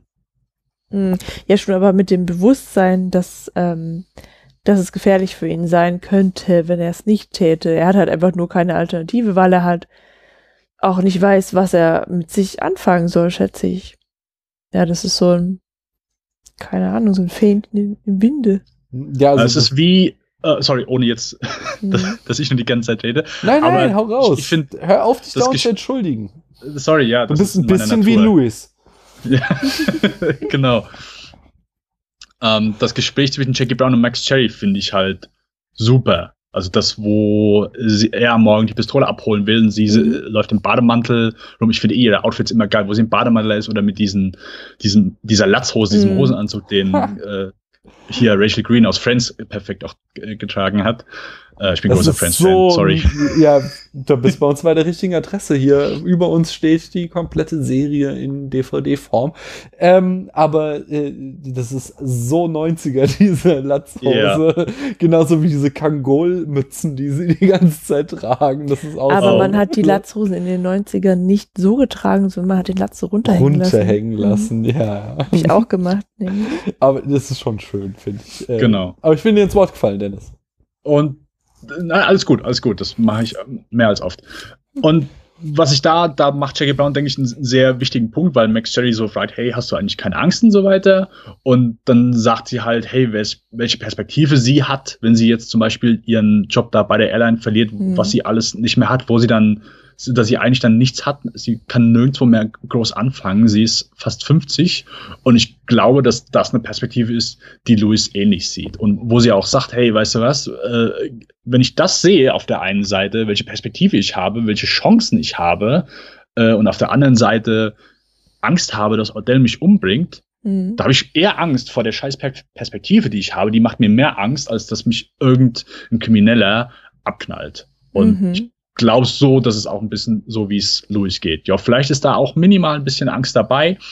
Ähm, aber das, da überwiegt alleine so, ey, hier, ja, was soll ich machen? Und äh, Louis hat dann Mhm. wahrscheinlich noch eher dann so schon, schon länger aufgegeben. Und das wirkt dann sehr passiv und sehr, oh ja gut, dann mache ich halt das auch so, ja. Aber das ist okay. interessant, ja, weil ähm, wenn man das jetzt auch so sieht, so, dass, dass Louis und Jackie Brown quasi so Pendants voneinander sind. Aber ich glaube, es spielt da rein, was Dennis vorhin schon sagte, Mhm. dass sie ja alle über ihren Zenit sind. Das ist quasi das Leitmotiv des Films, dass alle ihre besten Jahre hinter sich haben und quasi schauen, wie kriegen sie jetzt den Rest noch rum. Hä? Also ich stelle mir immer auch gern vor bei Samuel L. Jackson, weil er hält sich ja so für einen großen Waffenhändler, aber Melanie sagt ja, ja, im Grunde verkauft er das Zeug nur an irgendwelche Dealer, dass so alle um Samuel L. Jackson herum, weil du siehst ja sonst, dass er sonst irgendwie keine große, keine großen Leute unter sich hat und so weiter oder keine große Armee. Er Mhm. ist ja so relativ alleine. Außerdem wohnt er in, halt- dem, in dem Haus von seiner Freundin. Ja, und Hm. ich, ich stelle mir halt so einfach vor, wie, wie alle Gangsterfreunde von Samuel L. Jackson halt schon vor langer Zeit angefangen haben, an Waffen zu dienen und sind reich geworden. Und er ist so halt der Typ, der als allerletztes so auf das Zugpferd aufspringt. Alle lachen sich über ihn kaputt. Ja, hier, guck mal, das, jetzt fängt er auch damit an. Das ist so quasi, wenn im Jahr 2016 sagst, hier, ich habe mir jetzt auch mal so ein Smartphone geholt, so ein iPhone, guck mal hier, äh, was ich damit kann und so weiter. Da, da versuche ich jetzt auch bald mal mit äh, so äh, vielleicht SMS oder so zu schreiben und so sehe ich dann Samuel L. Jackson, der jetzt plötzlich so das Waffendealen entdeckt hat und leider so das äh, Klientel nicht so zusammenbekommt und von allen so ein bisschen belächelt wird, aber sich selbst für den großen King hält. Und in das gleiche äh, Motiv oder gleiche Horn äh, oder motivische Horn stößt dann ja auch Max Cherry, der ja auch betont, dass er jetzt diesen Job als äh, Bail Bonds äh. Ja, Man schon so lange macht und dass er eigentlich überdrüssig ist und dass er keinen Bock mehr hat, irgendwie mitten in der Nacht mit Knarren oder äh, was was irgendwie Elektroschockpistolen auf den Sofa von fremden Leuten zu sitzen, in der Hoffnung, dass sie nach Hause kommen, sondern dass er einfach müde ist dessen. Und äh, das, wie gesagt, das ist, zieht sich tatsächlich durch alle Charaktere. Vielleicht, okay, aber dafür bleiben sie auch zu blass. Die Polizisten werden nicht genug charakterisiert, als wir, das, wir da das Motiv auffinden könnten. Ähm, Mhm. aber bei den anderen, bei den, also diesen vier Hauptprotagonisten, ist es auf jeden Fall so, dass die über ihren Zenit sind. Würde so die, die letzte, äh, letzte Line von Fight Club gut passen. Du hast mich in der komischen Zeit meines Lebens getroffen. ähm, ich möchte trotzdem noch mal zurück zum Liebesfilm. Und zwar. Hm? Oh, sorry, ja, richtig, da waren wir. Gar kein Problem. Es ist äh, sehr, sehr schön. Mir gefällt das Gespräch sehr gut gerade. Nein, mh, wir hatten vorhin schon erwähnt oder beziehungsweise ich habe einfach rausposaunt und bin davon ausgegangen, dass ihr mir da einfach zustimmt, dass sich Max äh, auf den ersten Blick in Jackie verliebt und äh, in äh, ja, ich glaube, alles, was er dann macht, macht er mehr oder weniger aus Liebe äh, zu ihr. Und dann haben wir eben diesen Abschied, den ich unter diesem Aspekt besonders beeindruckend finde, weil sie Jackie bietet äh, ihm ja dann an, dass er mit ihr mitkommt und er lehnt das ab und sie fragt dann auch noch, ähm, ob, äh, ob er Angst vor ihr hat und er sagt so irgendwie ein kleines bisschen. Mhm. Ähm, und da hatten Paula und ich schon direkt nach dem Film kurz drüber diskutiert. Äh, meine These ist eben, dass Jackie ja ziemlich kaltblütig Ordell durch die Polizisten umbringen lässt ähm, mhm. dass sie einfach äh, Ordell kommt, sie sitzt da im Dunkeln, äh, hat die Polizisten im Hinterraum, äh, Ordell kommt, betritt eben das Büro von Max und sie ruft äh, total panisch, obwohl sie, wir selbst gesehen haben schon, dass sie selbst eine Knarre hat, mhm. ruft sie ähm, in einer äh, ja, hilflosen Art und Weise, die total geschauspielert ist. Ähm, äh, Achtung, er hat eine Pistole und verletzt sich darauf, dass Michael Keaton jetzt Ordell umbringt. Und als dann Odell tot am Boden liegt, äh, ähm, lässt sie dann auch noch so einen Spruch ab von wegen, ah, du hast gesagt, äh, äh, du hoffst, du erwischst ihn, bevor er mich erwischt und du hast es geschafft, so was auch nochmal äh, verdeutlicht, einfach darauf hin, so wie wir Jackie vorher kennengelernt haben, das war genau ihr Plan. Und äh, da gibt's so einen, einen sehr dezenten, aber wunderschönen Reaction-Shot von Max, wo ich finde, wo man sofort sieht, äh, dass ihm in dem Moment eben klar geworden ist, wie kalt berechnend äh, Jackie hier Ordell hat umbringen lassen und das so der Moment ist, wo er sich wieder entliebt. So, er hat sich in sie verliebt, er hat quasi so den, seine ganzen Rolle in diesem Spiel gespielt, weil er verliebt ist in sie, aber das ist dann der Moment, wo er merkt so, okay, die geht auch über Leichen, wenn es in ihrem Interesse ist. Und in, nicht jetzt, das klingt irgendwie so böse von mir. Ich glaube nicht, dass es böse gemeint ist. Es, also so wird es nicht inszeniert, aber es ist tatsächlich einfach nur so ein, so ein dieses im Englischen Falling in Love und er fällt halt wieder heraus in dem mhm. Moment. Und äh, ja, das, das finde ich einfach echt schön inszeniert. Es ist ja auch so, dass sie ähm, gar nicht, also sie hat ja schon, schon, sie hat eigentlich gar keine Wahl, entweder sie oder Ordell. Mhm. Ja. Ähm, wenn Ordell überlebt hätte, hätte sie ihr, hätte ihr Plan nicht funktioniert, der wäre nicht aufgegangen. Der musste quasi erschossen werden. Und wir haben halt irgendwie in der Szene, bevor Ordell und Max dieses Büro von Max betreten, haben wir halt schon ziemlich ausführlich gesehen, wie sie versucht, also wie sie probt, die Waffe auf Odell zu richten. Mhm. So dass man davon ausgehen musste, dass das genauso passieren würde, aber dann hat sie sich doch anders entschieden und hat äh, Ray quasi benutzt als, als Henker, mhm. weil sie wahrscheinlich einfach nicht in der Lage gewesen wäre, einen Menschen zu töten.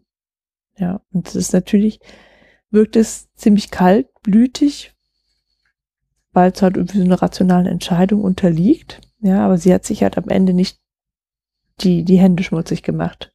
So. Und worüber ich eigentlich noch viel lieber sprechen würde als über den Liebesfilm, ist über den Frauenfilm. Ja, sehr gern. Weil ähm, jetzt auch hinsichtlich unserer Tarantino-Reihe haben wir ja schon mehrmals festgestellt, dass Frauen erstens selten und zweitens in nicht so tollen Rollen vorkommen. Im Frühwerk. Bisher. Das ist, genau. Mit dem, was wir bisher besprochen haben. Und Jackie Brown. Wobei, da, da muss ich so, auch noch mal ergänzen, da hatten wir auch noch einen Unterschied gesehen zwischen Reservoir Dogs, wo es zwar keine Frauen gibt, mhm. aber trotzdem eben diese äh, äh, Weiblichkeitsding thematisiert wird die mhm. ganze Zeit, im Gegensatz zu äh, Pulp Fiction, wo es tatsächlich einfach äh, unter den äh, Radar läuft und er da einen totalen Männerfilm dreht. Genau, insofern gibt Jackie Brown uns schon die Antwort auf diese Frage, die wir nach Pulp Fiction hatten. Ähm, Genau, weil wir haben halt hier eine Frau in der Hauptrolle, eine sehr starke Frau.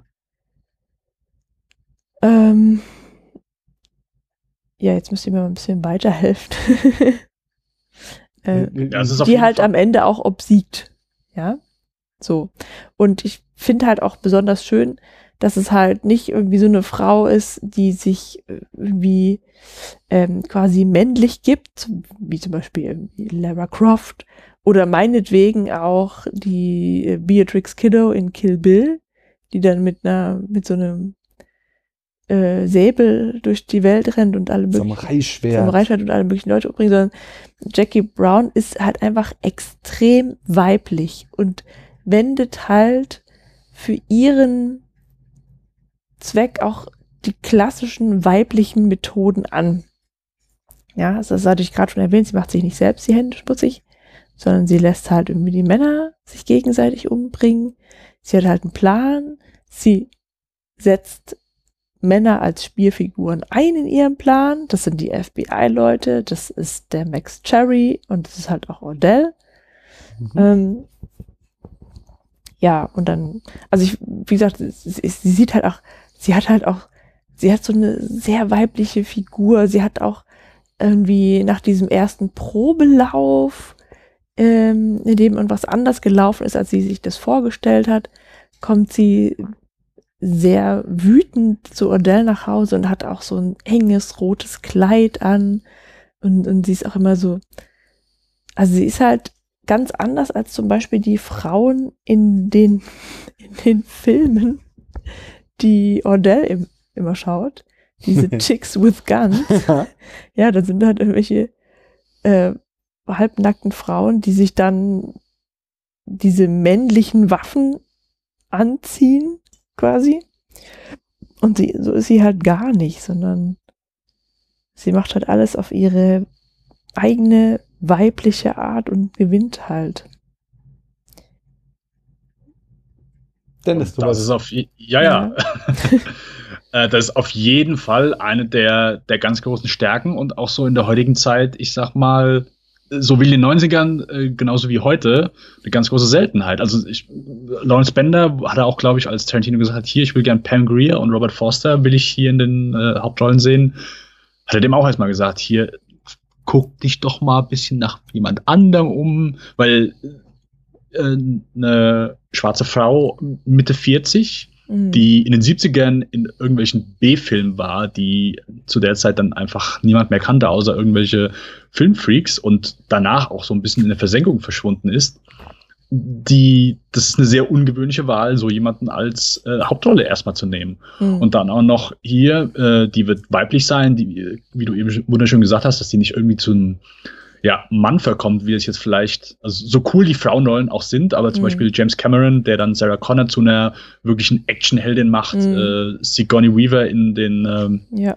in Aliens verkommt ja dann auch schon zu so einem wirklich Actionstar, obwohl ich, die finde ich immer noch ein bisschen weiblicher als Sarah Connor dann. Mhm. Äh, und das will ich hier einfach gar nicht sehen, sondern einfach eine, eine schlaue Frau, die ja einfach Männer austrickst. Und das kommt, kommt auf jeden Fall auch aus diesen Exploitation-Filmen, wo Mhm. die Frauen oft die Stars sind. Und gerade Jack, äh, Jack Hill, der Regisseur von äh, den Film, den ich eben mal erwähnt habe, Mhm.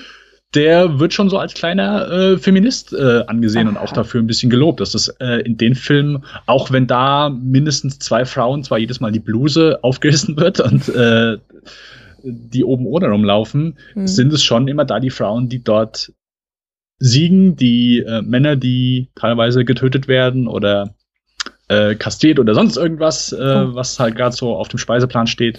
Und dort, ja, die Frauen als Actionheldin verkommen und dass Tarantino sich hier gesagt hat, hier genau, ich mache jetzt hier, ich nehme eine Frau und die wird meine Heldin sein und Mhm.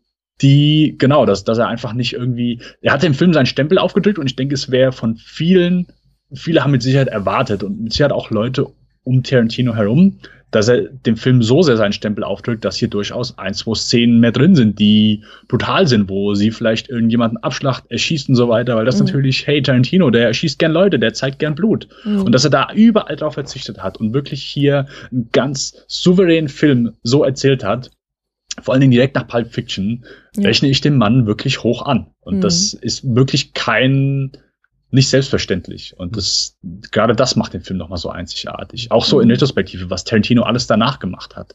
Also ich Ja. finde es super, dass der den wirklich so früh gemacht hat und nicht jetzt irgendwie, keine Ahnung, er sagt ja immer, dass er nur zehn, zehn Filme machen will und danach hört er auf. Mhm. So angenommen, er hätte Jackie Brown als letzten Film gemacht. Dann, ja, ja, der reife Tarantino, der jetzt auch äh, über eine reife Ja. Frau, die so lange über ihren Zenit hinaus ist, jetzt erzählt er einen Film über die. Nee, das macht er äh, in seiner, in seiner Blütezeit. Ja.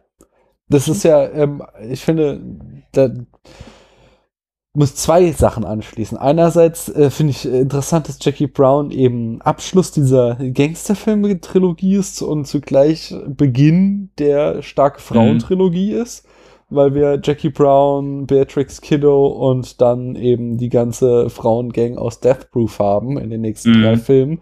Also wir drei starke äh, weibliche, dreimal starke weibliche Protagonistinnen haben, äh, die jetzt kommen.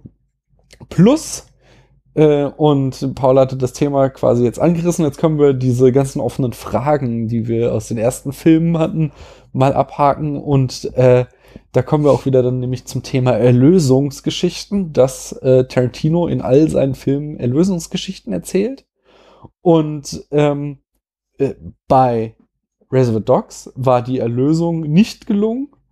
Bei äh, Pulp Fiction war ja dadurch, dass es ja so ein fragmentarischer Film ist, unklar. Also wir haben halt eben ähm, diesen harten Kontrast zwischen äh, Jules und äh, Vincent Vega, wo halt Jules wird offen gelassen, aber wir gehen mal davon aus, er schafft den Ausstieg aus dem Gangsterleben und äh, Vincent Vega schafft es nicht und die andere Geschichte äh, ist dann noch Butch, wo wir auch diese Ausstiegsgeschichte haben, wo wir auch davon ausgehen, es kann, äh, dass er es schafft, aber äh, ja, also Mia Wallace bleibt in dem gefangen und so. Also einfach wie gesagt, äh, es ist ein unklares Bild bei Pulp Fiction, ähm, weil einfach, ja, durch den Aufbau des Films. Und jetzt haben wir halt eben zum ersten, den ersten Film von Tarantino, wo wir eine ganz äh, stringente Geschichte haben, wo der Protagonistin eben dieser Ausstieg aus dem äh, Gangsterleben gelingt. Und das macht er dann aber wieder so ganz genial, dass sie dafür erstmal einsteigt.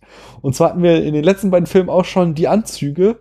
Also klar, Reservoir Dogs muss man es gar nicht erwähnen. Äh, alle Gangster laufen uniformiert rum. In Pulp Fiction haben wir eben Jules und ähm, Vincent Vega, die in den gleichen Anzügen wie in Reservoir Dogs rumlaufen. Und hier haben wir jetzt äh, äh, Jackie, die in dem Moment, wo sie quasi äh, auf dem Höhepunkt des Heists ist, auf dem Höhepunkt ihrer Gangsterkarriere, in dem Moment zieht sie den schwarzen Anzug an und äh, zieht den Heist durch, äh, in, wo sie da in der Mall ist. Hm. Und äh, sie ist dann aber auch die erste Protagonistin, wo äh, ja dann quasi, also die erste, der erste Hauptcharakter, wenn wir Pulp Fiction so ausnehmen, der dann auch am Ende der Ausstieg gelingt. So, sie hat komplett am Ende mit ihrem Gangsterleben abgeschlossen und sie geht jetzt nach Spanien und wird ein neues Leben anfangen. Und das ist so, ja, ist, also was ich mit sagen will, ist es so ein ganz schönes. Also wir haben diese Gangster-Trilogie, da bildet es quasi so einen Abschluss dadurch, dass sie am Ende den Ab äh, Ausstieg schafft. Und wir haben den Beginn dieser starken Frauentrilogie. Und äh, was da auch noch mit reinpasst und was ich äh, jetzt auch noch mal ein bisschen schwärmen muss, ist ja, dass ich äh, von allen äh, Tarantino-Filmen, ist ja auch eine Binsenweisheit, dass bei Tarantino die Musik immer ganz großartig ist, die er auswählt.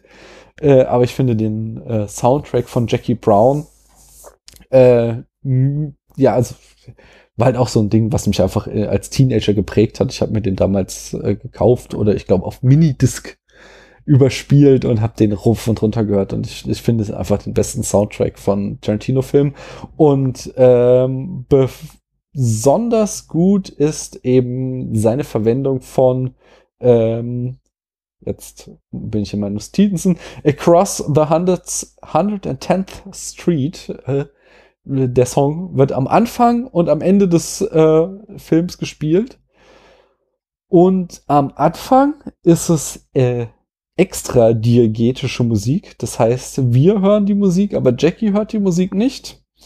ähm, was eben noch zeigt, sie ist Teil dieser Geschichte. Mhm.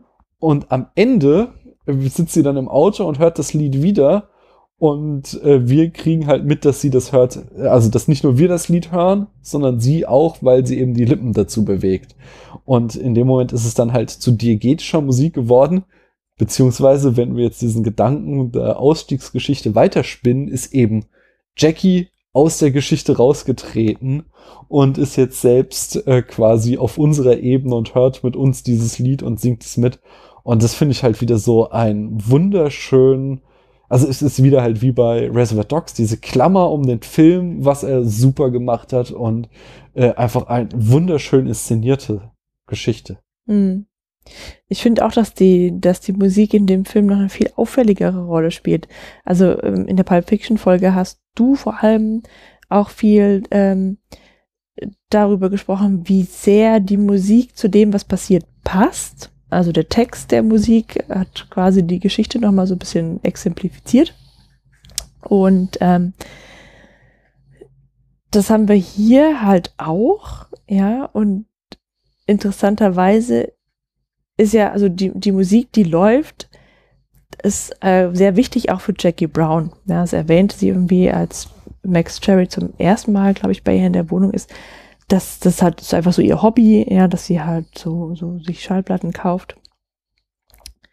Und dann ähm, bringt sie ihm halt auch was bei, ja. Also sie spielt ihm ein Lied vor von den Delphonics, das er dann halt auch ganz toll findet und er hört es in seinem Auto rauf und runter. Also sobald er den Zündschlüssel umdreht, läuft dieses Lied.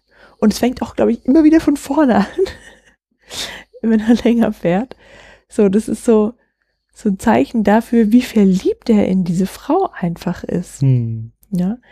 Und ich finde es dann halt auch ganz lustig, als er dann in der letzten Szene, kurz bevor er sich entliebt, ähm, zusammen mit Ordell in sein Büro fährt und dann halt auch wieder das Lied kommt und Ordell ihn auch auf das Lied anspricht. Und also ich glaube, bisher, ja, in, in keinem der Tarantino-Filme hat die Musik so gut wie sie auch immer ist und war, so eine tragende Rolle gespielt. Weil sie ja eben auch, also ähm, angesprochen wird einfach. Hm. Ich glaube, sonst läuft sie tatsächlich immer nur so mit. Aber hier in dem Film sprechen die ja. Na, es gab schon so Momente auch. Also wir hatten ja bei Reservoir Dogs eben die Folterszene, wo die Musik einfach Ja, stimmt. Und bei ist. Pulp Fiction, als sie Die- tanzen, hören genau. sie die Musik natürlich auch genauso wie wir, ja. Ja, ja, aber Mhm. auch äh, die andere, was ich da erwähnt hatte, ist dieses ähm, The Son of a Preacher Man, hören sie auch. und Mhm. Girl You'll Be a Woman Soon, Mhm. was einfach auch so ein, äh, beide auch so ein äh, super erzählerisches Moment in Genau, den Film das meinte ich ja gerade. Ja. Aber, Aber das- hier, ja. Ich würde sagen, das macht die Musik auch hier stellenweise. Also Ja, äh, gerade gegen Ende, also es ist halt eher dann wirklich hier auf einer, einer Charakterebene, als Samuel. Jackson am Ende bei Max Cherry ins, also Adele ins das, Auto von Max Cherry einsteigt und er macht das äh, Auto an, das Lied Mhm. kommt und er guckt so an, hm, hätte gar nicht gewusst, dass du auf die äh, Deltonics äh, stehst. Und so Mhm. nach dem Motto, ey, eigentlich bist du ja auch gar nicht so verkehrt. So. Mhm. Also das ist ja auch so das, das Schöne, dass Odell eigentlich, klar, der ist so der Bad Guy, aber ich, ich mag den halt auch irgendwie. Und der, der hat durchaus Mhm. seine sympathischen und seine charismatischen Züge. Und das finde ich dann auch in dem Moment sehr schön. Und ich, so, es kommt auch immer so, die, die Tarantino, der, der mag ja keinen, äh, so die, die digitale Welt, äh, die, da Mhm. winkt er ja gerne ab. Und ich Mhm. glaube, das kommt ja auch so ein bisschen aus, so seine Liebe für analoge Medien. Jackie Brown sagt hier, ich habe Platten äh, und Mhm. äh, abgesehen davon wäre eh viel zu teuer, mir das alles nochmal zu kaufen. Und Max Cherry ist so, ich meine, klar, war noch die 90er, da geht man noch in den Laden und kauft sich halt eine Kassette, aber das Mhm. äh, ist halt einfach sehr schön, wie er halt so diese Kassette dann daneben, du siehst die ganze Wand hinter ihm, die ganzen Kassetten da. Ja, Äh, schöne alte Welt. Ich habe mir nur eine, also ich habe mir immer Kassetten aufgenommen. Ich habe mir eine einzige Musikkassette mal gekauft. Ehrlich. Das war Roxette. Ah, Äh, ich weiß gar nicht mehr, welches Album, aber ein Album von Roxette. es gab äh, doch nur eins, oder? Nein, Ja, gut, drei große. Alben. naja, äh, whatever. Ähm, lass uns mal hier noch weitere, wir hatten schon, also weitere offene Fragen aus unserer Tarantino-Reihe. Die Frage mit Tarantinos Schauspielerei hatten wir eigentlich schon geklärt oder will jemand von euch da noch was anfügen? Nö. Äh, da in dem Film ja auch gar nicht mitspielt, ist das. Äh, er ist der Anrufbeantworter. Das macht er Ja, sehr gut. Klingt voll robotermäßig. Ähm, die nächste Frage ist dann, wie, äh, ob und wie sich Tarantinos Kameraführung verbessert. Oh, ich finde es ziemlich cool. Also auch gerade wieder die erste und die letzte Szene, Ja. ähm, in der wir Jackie Brown so begleiten in ihre automatisierten Tätigkeit. ähm, in der ersten Szene steht sie auf einem Fließband auf dem Flughafen Ja. und die Kamera fährt mit ihr mit, als würde sie mit auf dem Fließband stehen und Mhm. betrachtet sie im Profil. Das ist ein filmisches Zitat. Aus welchem Film? Oh, oh, der Dalek ist wieder da. da kam die Antwort, aber sie kam nur verkratzt. Willst du es nochmal versuchen? Och, du Jemini. Ich ruf mal nochmal an.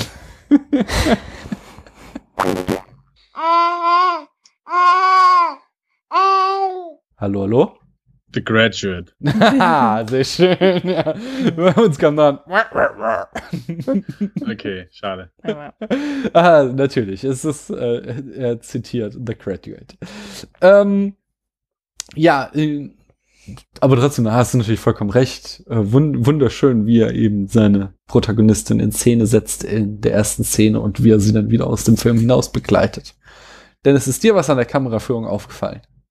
Auf jeden Fall. Also es, äh, es sind eindeutig eine Menge Steadicam-Fahrten drin, die finde ich sehr schön hier zu sehen sind. Und ich meine, man merkt es nicht gerade zu Anfang, weil halt einfach viel äh, ja geredet wird und, und viel statische Einstellungen, außer wenn sich mal jemand großartig bewegt. Aber ansonsten finde ich gerade in der Mall, wenn da die Kamera so wunderschöne Steadicam-Aufnahmen, die hat mir, hat mir sehr gut gefallen.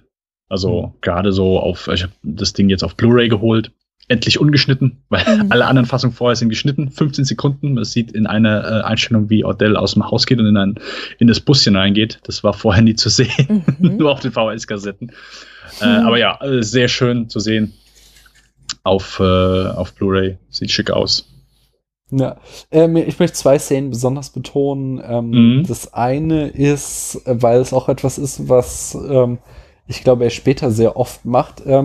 Die Szene am Anfang, als Beaumont stirbt, ähm, dieser Trick, den Ja. Adele eben macht mit dem Auto, dass wir eben die Kamera haben wir vor dem Auto stehen. Äh, die Kamera bleibt da, das Auto fährt weg und die Kamera bleibt so zurück. Und dann äh, merkst du halt, es ist eine Kamera auf dem Kran, die Kamera steigt auf, geht über den Zaun und wir sehen von oben, dass das Auto nur einmal um den Zaun rumgefahren ist und hinter dem Zaun wird dann äh, Beaumont erschossen von Odell. Und das ist so ein, so ein, so ein Moment, was äh, müssen wir mal drauf achten, aber äh, äh, ich weiß auf jeden Fall, dass es in Kill Bill nochmal vorkommt. Und ich glaube auch in anderen Filmen hat er dieses, diese, dass die Kamera quasi so, also er hatte das auch schon in Pulp Fiction übrigens, das ist quasi das gleiche, was er mit der Tür macht, ähm, bevor da Jules und äh, Win, äh, nein, Vincent, Jules und Vincent äh, den, den Mord begehen an diesen, den Kiddies mit dem Mhm. Koffer, äh, dass sie eben da, die Kamera folgt ihnen so durch äh, das Treppenhaus und dann bleibt die Kamera an der Tür stehen. Und sie gehen weiter und dann sieht man sie so im Hintergrund weiter ihre Diskussion führen. Und dann kommen sie zurück und gehen durch die Tür rein, an der die Kamera auf sie gewartet haben. Und das ist ja quasi so das Gleiche, aber noch so, so irgendwie so ein Ticken schöner, finde ich das so. Die Kamera äh, bleibt halt stehen, das Auto fährt weg und dann fährt die Kamera hoch und zeigt uns das gleiche Bild. Und so, also ich weiß zumindest eine Szene in Kill Bill, wo wir drauf kommen werden, wo er das nochmal macht und ich glaube, das wird auch in Zukunft weiterkommen. Und Parallel dazu läuft ja die Musik, ne? Der startet Ja. den Motor, die Musik ist total laut, Äh, mhm. er fährt weg, die Musik wird leise und dann, weil er nur um die Kurve fährt Und und U-Turn macht, wird die Musik wieder lauter. Und die Kamera lässt sich auch total viel Zeit, wie sie so langsam aufsteigt und Mhm. äh, dabei die Musik schon wieder lauter wird. Das ist echt schön umgesetzt. Und die zweite Szene, die mir, äh, die ich wirklich super geil fand, ist ähm, die Geschichte mit dem Splitscreen, äh, wie Ordell äh, quasi Jackie umbringen will. Und sie hat äh, aber die Knarre von äh, Max Cherry aus Mhm. dem Auto, aus dem Handschuhfach geklaut. Und die Szene spitzt sich halt immer weiter zu, mit der, dass sie immer das Licht an- und ausschalten in ihrem Apartment. Mhm. Und äh, dann irgendwann schaltet er ähm, auf äh, Splitscreen und wir sehen auf der einen Seite, was halt mit äh, Jackie und Odell in dem Apartment passiert und auf der anderen Seite sehen wir einfach nur äh, Max Cherry im Auto nach Hause fahren, ohne äh, sämtliche Dramatik. Aber in dem Moment, wo dann eben Jackie die Pistole ähm, Odell auf die Eier richtet, macht halt äh, äh, Max. Max. das Handschuhfach aus, äh, auf und wir sehen, dass die Pistole nicht mehr drinne liegt. Und das ist, halt- das ist einfach super. Das ist so toll inszeniert. Mhm. Eine kleine, also ich will nicht sagen Hommage, aber Tarantino ist ja unheimlich großer Brian De Palma-Fan und ist ja so der König der Splitscreens, der, das hat er ja fast sein, all seinen Filmen drin und das denke ich so, jedes Mal, wenn Tarantino Splitscreen benutzt, guckt er sich das bei De Palma ab. Aber weiß natürlich, das auch einzusetzen, wie du schon sagst, und dann hier die zwei Handlungen parallel verlaufen und wir hier auch gar nicht wissen, warum sehen wir das jetzt gerade parallel Mhm. und dann so am Ende dann die Punchline. Und auch so, also nicht nur auf Kameraführung, aber auch so von der Lichtsetzung her, die Szene da komplett so im Dunkeln zu lassen. Du hast nur das Licht so von draußen, was durch die Fenster kommt. Also ist jetzt kein, boah, der absolute Wahnsinn, aber ich finde es auch trotzdem sehr schön und auch eine, eine, eine schöne Entscheidung, so Spannung aufrechtzuerhalten, indem ich einfach das Licht durchgehend auslasse, was ja Mhm. dann später nochmal aufgegriffen wird, wo so quasi äh, Jackie Browns Trick auf Samuel Jackson angewendet wird. So, hey, warum ist denn hier überall das Licht aus? Und Mhm. das einfach komplett dunkel ist. Womit du auch quasi schon die Antwort gegeben hast auf die nächste offene Frage in. Es tut mir leid. Äh, Nein, das ist super. ähm, bei, äh, bei, den, bei den ersten beiden Filmen hatte ich so eine Kritik mal äh, auf YouTube gesehen, dass ähm, die, die super äh, hell ausgeleuchtet sind und dadurch halt äh, jegliche Nuance verloren geht. Äh, und äh, ja, da sieht man halt jetzt auch den Wechsel des Kameramanns eindeutig. Er arbeitet hier viel mehr mit verschiedenen Lichteinstellungen. also das ist viel nuancierter und äh, nutzt eben auch Licht und Dunkelheit oft als Spannungsmoment. Ähm, die nächste Frage ist, haben wir eigentlich auch schon besprochen, aber ich stelle sie dir trotzdem noch mal. Äh, hat sich äh, Tarantinos Schauspielerführung verändert? Und die Erklärung noch mal in Reservoir Dogs hat hier äh, Amy aus dem ähm, The Canon Podcast kritisiert, dass die Schauspielerführung schlecht ist, weil eigentlich alle sich immer nur anschreien und alles Varianten von Tarantino sind, aber es keine Nuancen gibt. Hat sich gegenüber Reservoir Dogs und Pulp Fiction die Schauspielerführung verbessert? Also, ich glaube, es ist so, es ist wie, ähm, es ist sehr schwer, sowas zu beurteilen. Also, weil also sowas äh, möglichst objektiv zu beurteilen ist, glaube ich, fast unmöglich. Aber, also ich finde, obwohl ich Reservoir Dogs super geil finde, ich mag den auch, also Pulp Fiction, also alle, die Pulp Fiction Folge gehört haben, da habe ich das ja, glaube ich, mal erwähnt, dass ich Reservoir Dogs dann auch auch noch über Pulp Fiction stelle. Ich mag den mehr. Aber ja, es sieht durchaus an, hey, es ist Tarantinos erster Film. Und so im Vergleich damit will ich schon sagen, dass sich sein, klar, ich meine, so Schauspielführung mit jedem Film nimmt das, glaube ich, dann ein bisschen zu. Klar, wenn du irgendwann 20 Filme gemacht hast, dann, dann hast, bist du, glaube ich, an einem Punkt angekommen, wo du das einfach souverän von der Hand weg, locker wegschüttelst. Aber ja, das ist hier durchaus, also ich glaube nicht, dass der Tarantino Jackie Brown als ersten Film gemacht hat. Der wäre, glaube ich, nicht so souverän geworden wie dieser hier. Mhm. Also äh, das, äh, wo ich eben gesagt habe, hey, das, das ist sehr lobenswert, dass Tarantino diesen Film wirklich als, als dritten Film sich und direkt nach Pulp Fiction gemacht hat. Und einfach die Ruhe und wirklich die Gelassenheit, weißt du, so alle Leute, die ihm halt vorgeworfen haben, ey, das Einzige, was der kann, ist Action brutal und quirky und, und äh, so. Es gab ja auch in den anderen Filmen gab es ja leise Momente, aber ich glaube, die haben dann die Leute vielleicht gerne übersehen oder Kritiker von Tarantino, die ihm das vielleicht dann nicht so gegönnt haben, gesagt haben, hier, der kann nichts anderes. Und ich glaube, er hat ja durchaus mit bewiesen, dass er es anders kann und durchaus auch Schauspieler sehr schön in Szene setzen kann und hier wirklich sehr schöne, leise Momente, die du vielleicht dann von Tino nicht erwartet hättest, sehr schön einzusetzen. Und ja, in der Hinsicht würde ich schon sagen, dass er dann auf jeden Fall was dazugelernt hat und auch hier wirklich schön beweist, dass er Schauspieler, dass er gut castet, dass er ein gutes Gespür hat, Leute für die richtigen Rollen zu finden. Also das, äh, ihm wird ja auch manchmal nachgesagt, er, er holt immer die Leute aus der Versenkung. Äh, ich glaube nicht, dass er jetzt einfach sich Robert Foster und Pam Beer geholt hat, weil er gesagt, hier, weißt du was, die haben seit 20 Jahren keine keine große, größere Produktion mehr gemacht. Ich hole die jetzt einfach mal, weil die so cool sind. Nein, ich finde, die passen einfach super gut in die Rollen und die schauspielen hier einfach richtig gut. Robert Foster hat eine Oscar-Nominierung bekommen. Ich meine, klar, das bedeutet so für die meisten nicht viel und so weiter, aber das, denke ich, zeigt einfach auch, dass, dass es andere anerkannt haben. So, hey, mhm. weißt du was, der ist, der ist gut. Der ist nicht einfach nur, ja, ein alter Schauspieler, den wir jetzt mhm. mal holen. Es ist cool, dass der mal wieder dabei ist, sondern dass der seinen Job einfach richtig, richtig gut macht. Und Tarantino genauso. Ich würde da gar nicht so defensiv rangehen. Ich finde ein, ein ganz dickes, fettes Ja. Also ich finde, die Schauspielerführung ist hier massiv besser geworden, eben, dass sie viel nuancierter ist.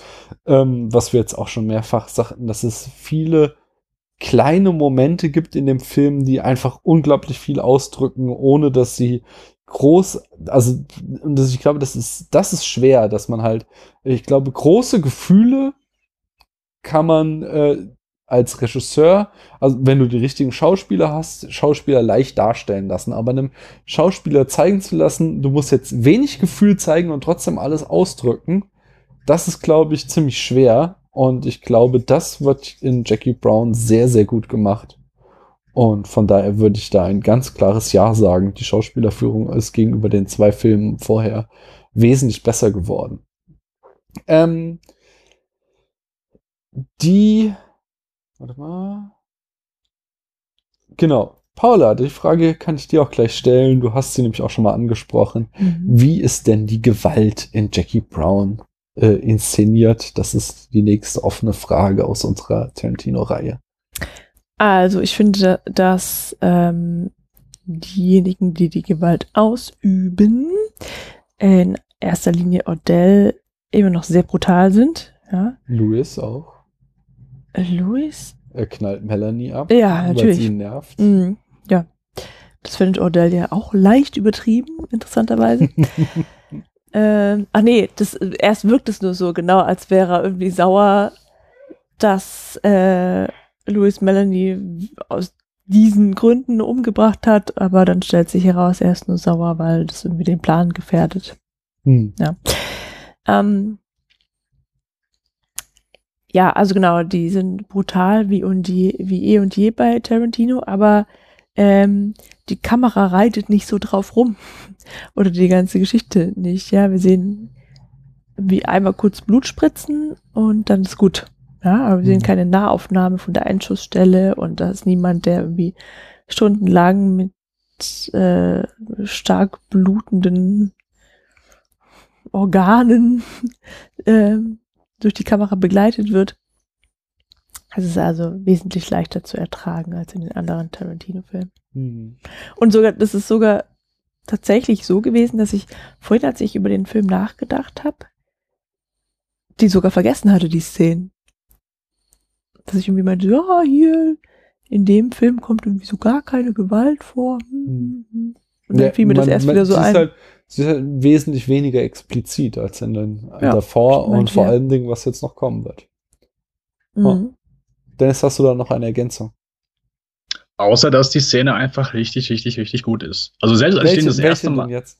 Oh, wo äh, Louis, äh, Louis Louis, Louis.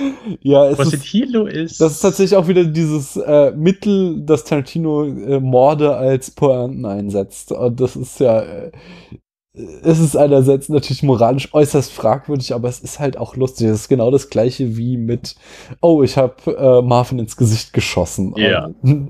Ich musste auch jedes Mal wieder schmunzeln, wenn er da Melanie abknallt, weil sie halt, also das ist natürlich auch ein Klischee und so, aber sie nervt halt auch in dem Moment und äh, es ist, ja, ich, also.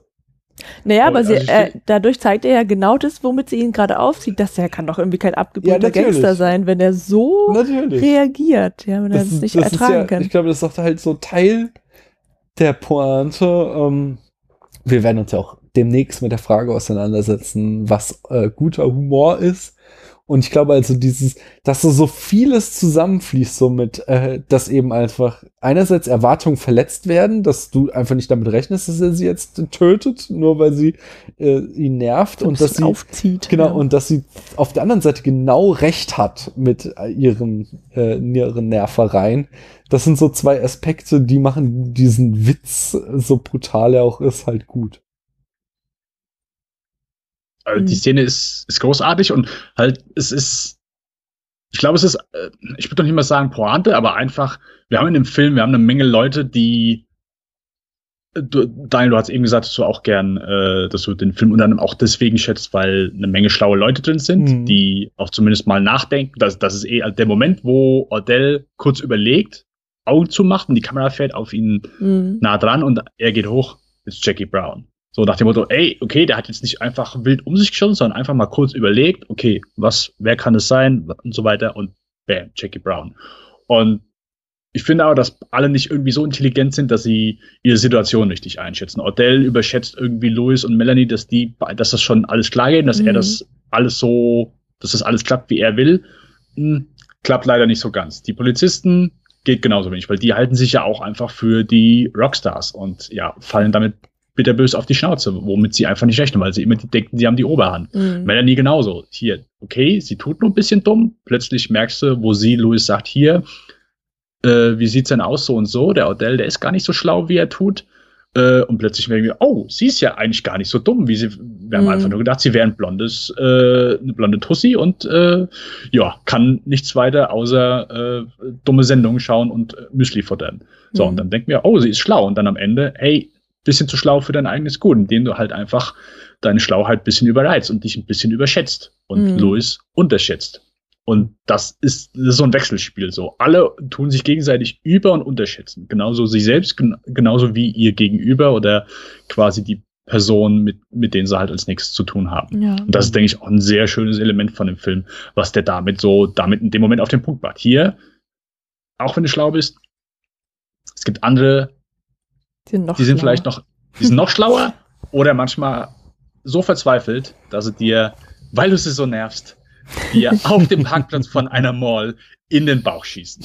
Und äh, ja, und dann die Reaktion von De Niro ist eh großartig in dem Film. Danach so seine Reaktion, als er sich nochmal umdreht und Mhm. er ist kurz vor dem Bus, just where I said it was und lacht halt so komisch. Es ist, ah, Der ist tatsächlich auch so einer der letzten Filme, wo, äh, wo, wo ähm, Den- Robert De Niro noch mal richtig brilliert. Danach, so was in den Nullerjahren kam, da ist leider. bist kein Fockers-Fan, nehme ich an. Nee, sorry, kann ich nicht behaupten. Hm. Nein, äh, das Schauspiel von äh, in seinem Spätwerk hat leider stark nachgelassen und hier ist er aber nochmal auf seinem Höhepunkt. Hm. Ich möchte noch mal kurz auf die Frauen äh, zurückkommen. Ja, weil wir in den, in dem, was denn? Ich wollte gerne, da, da, da, darf ich äh, dir vorher noch zwei Kleinigkeiten äh, dazwischen schieben, nämlich ähm, um, um einfach um diesen Themenblock offene Fragen Mhm. äh, abzuschließen. Äh, wir haben nicht zwei neue Elemente, die wir hier in dem Film kriegen, die wir für die Zukunft beobachten können. Wir haben ähm, einerseits zum ersten Mal ähm, setzen Tarantino und Sally Menke die sogenannte Hard Cut Visual Transition ein. Ähm, das heißt, wir haben einen Szenenwechsel, wo in einem Szenen, äh, Szene Musik läuft, äh, auch irgendwie so Upbeat-Musik, äh, richtig fetzige Musik. Und dann haben wir einen Szenenwechsel und die Musik ist sofort aus. Also das machen sie hier zum ersten Mal, wird aber im äh, weiteren Verlauf von Tarantinos Karriere auch so ein, äh, ja, so, so ein Markenzeichen von ihm werden, eben diese, diese Hard Cut Transitions. Und äh, das andere ist, dass wir hier zum ersten Mal eine Geschichte haben, in der Außenseiter gewinnen. Also hier die alte äh, schwarze Stewardess, die eben nur eine kleine äh, Geldlieferantin für Ordell ist, die am Ende als Siegerin davon geht. Und das ist auch ein Motiv, was in den folgenden Filmen von Tarantino weiter äh, einfach wichtig bleiben wird, ähm, dass Außenseiter gewinnen. Und das wollte ich einfach noch so in den Hm. Raum schmeißen als neue Aspekte, auf die wir achten können. Und jetzt gehe ich mal für kleine Waffendealer, während du äh, noch mal auf die Frauenrollen kommst. Ja, ähm, und zwar fällt schon auf, dass halt eigentlich durchgängig in dem Film immer wieder darauf hingewiesen oder, oder immer wieder Szenen kommen, in denen Frauen ganz klassisch ähm, so unterworfen sind. Ja, also du hast ähm, die Melanie, die halt irgendwie also ein reines Sexobjekt eigentlich ist, ja, bei der sich Odell einquartiert hat und die jetzt seine Sekretärin sein soll. Also es gibt so ein paar Szenen, in der das Telefon klingelt und ähm, sie die, von Odell die Aufgabe bekommt, ähm, ans Telefon zu gehen, worauf sie aber keine Lust hat, letztendlich dann aber doch tut, nach bösen Blicken von Odell.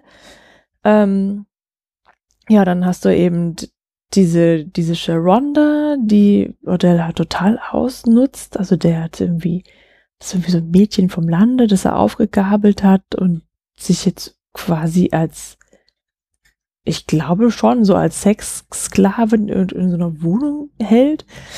Ähm, du hast in einem der Filme, die Melanie zusammen mit Louis schauen, so eine Szene, in der eine Frau geschlagen wird von dem Mann. Also das wird irgendwie auch sehr deutlich gezeigt, dass, dass der, der Mann, der schlägt irgendwie ins Gesicht.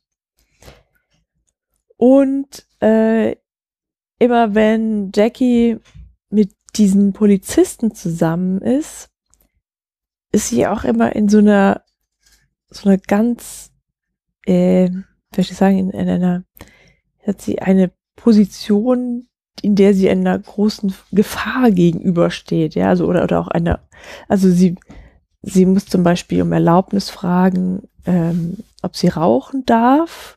Und erst darf sie es nicht, dann später, als sie Komplizin ist, darf sie es schon. Ähm, und das immer schon, also in den Szenen mit den Polizisten wird schon immer ziemlich deutlich, wer da eigentlich die Macht hat. Oder dass die Polizisten sich so fühlen, als hätten sie die Macht. Ähm, und ja, interessanterweise ist es dann halt so nicht, wie sie es die ganze Zeit darstellt, ja. Also Melanie ist halt nicht so die gefügige Freundin von Odell, sondern hat ihn halt schon verstanden und, und hat auch überhaupt keine Probleme mit der Idee, ihn zu hintergehen. Und Jackie Brown, obwohl sie sich da quasi als, als so unterdrücken lässt, als diejenige, die sich vor dem Gesetz verantworten muss, ähm, obsiegt dann halt am Ende auch. Mm, ja, ja, also ja, ich kann's. Mh. Mir ist es einfach nur so aufgefallen, dass es so viele Szenen gibt, in denen ja. so die Frauen halt einfach unterdrückt werden. Also gerade diese Fernsehszene fand ich interessant. Ja, ich glaube, also es sind eine Menge Sachen, die ich kann es durchaus nachvollziehen, aber ich glaube, mhm. gerade weil Tarantino hier als Hauptrolle einfach eine, eine wirklich coole, starke Frauenrolle sich wirklich super in Szene gesetzt hat, ist es nicht irgendwie so, dass er das mit Absicht gemacht hat und dass mhm. die Szenen vielleicht so gänzlich einen anderen Fokus haben als das, was du vielleicht rausgezogen hast. Also zum Beispiel das mit dem Polizisten, also für mich mhm. ist das auch erstmal ein Gag, so nach dem Motto, dass sie als erstmal fragt, hier kann ich rauchen. Und das zweite Mal, ihn kümmert es nicht mehr. Ja, klar, rauch durch, rauch durch. Mhm. Alles gut. So, also äh, ich muss da lachen in der Szene und da, da geht es irgendwie nicht, oh hier, das ist jetzt um Macht von den Polizisten zu demonstrieren, sondern einfach nur äh, ab dem Moment, wo so, okay, die arbeitet von uns, ja klar kannst du rauchen und so weiter, mhm. alles gut. Oh, und dass die Frauen, dass, dass er, also Odell der liebt, also das hat ja eigentlich so keinen, ich sag mal, wirklichen Nutzen für ihn, diese Frauen. Er, er mhm. fühlt sich ja einfach cool und es gehört einfach dazu, dass er sich so drei Mädels in verschiedenen Häusern unterbringt. Mhm. Im Grunde bringen die nur Untergang für ihn.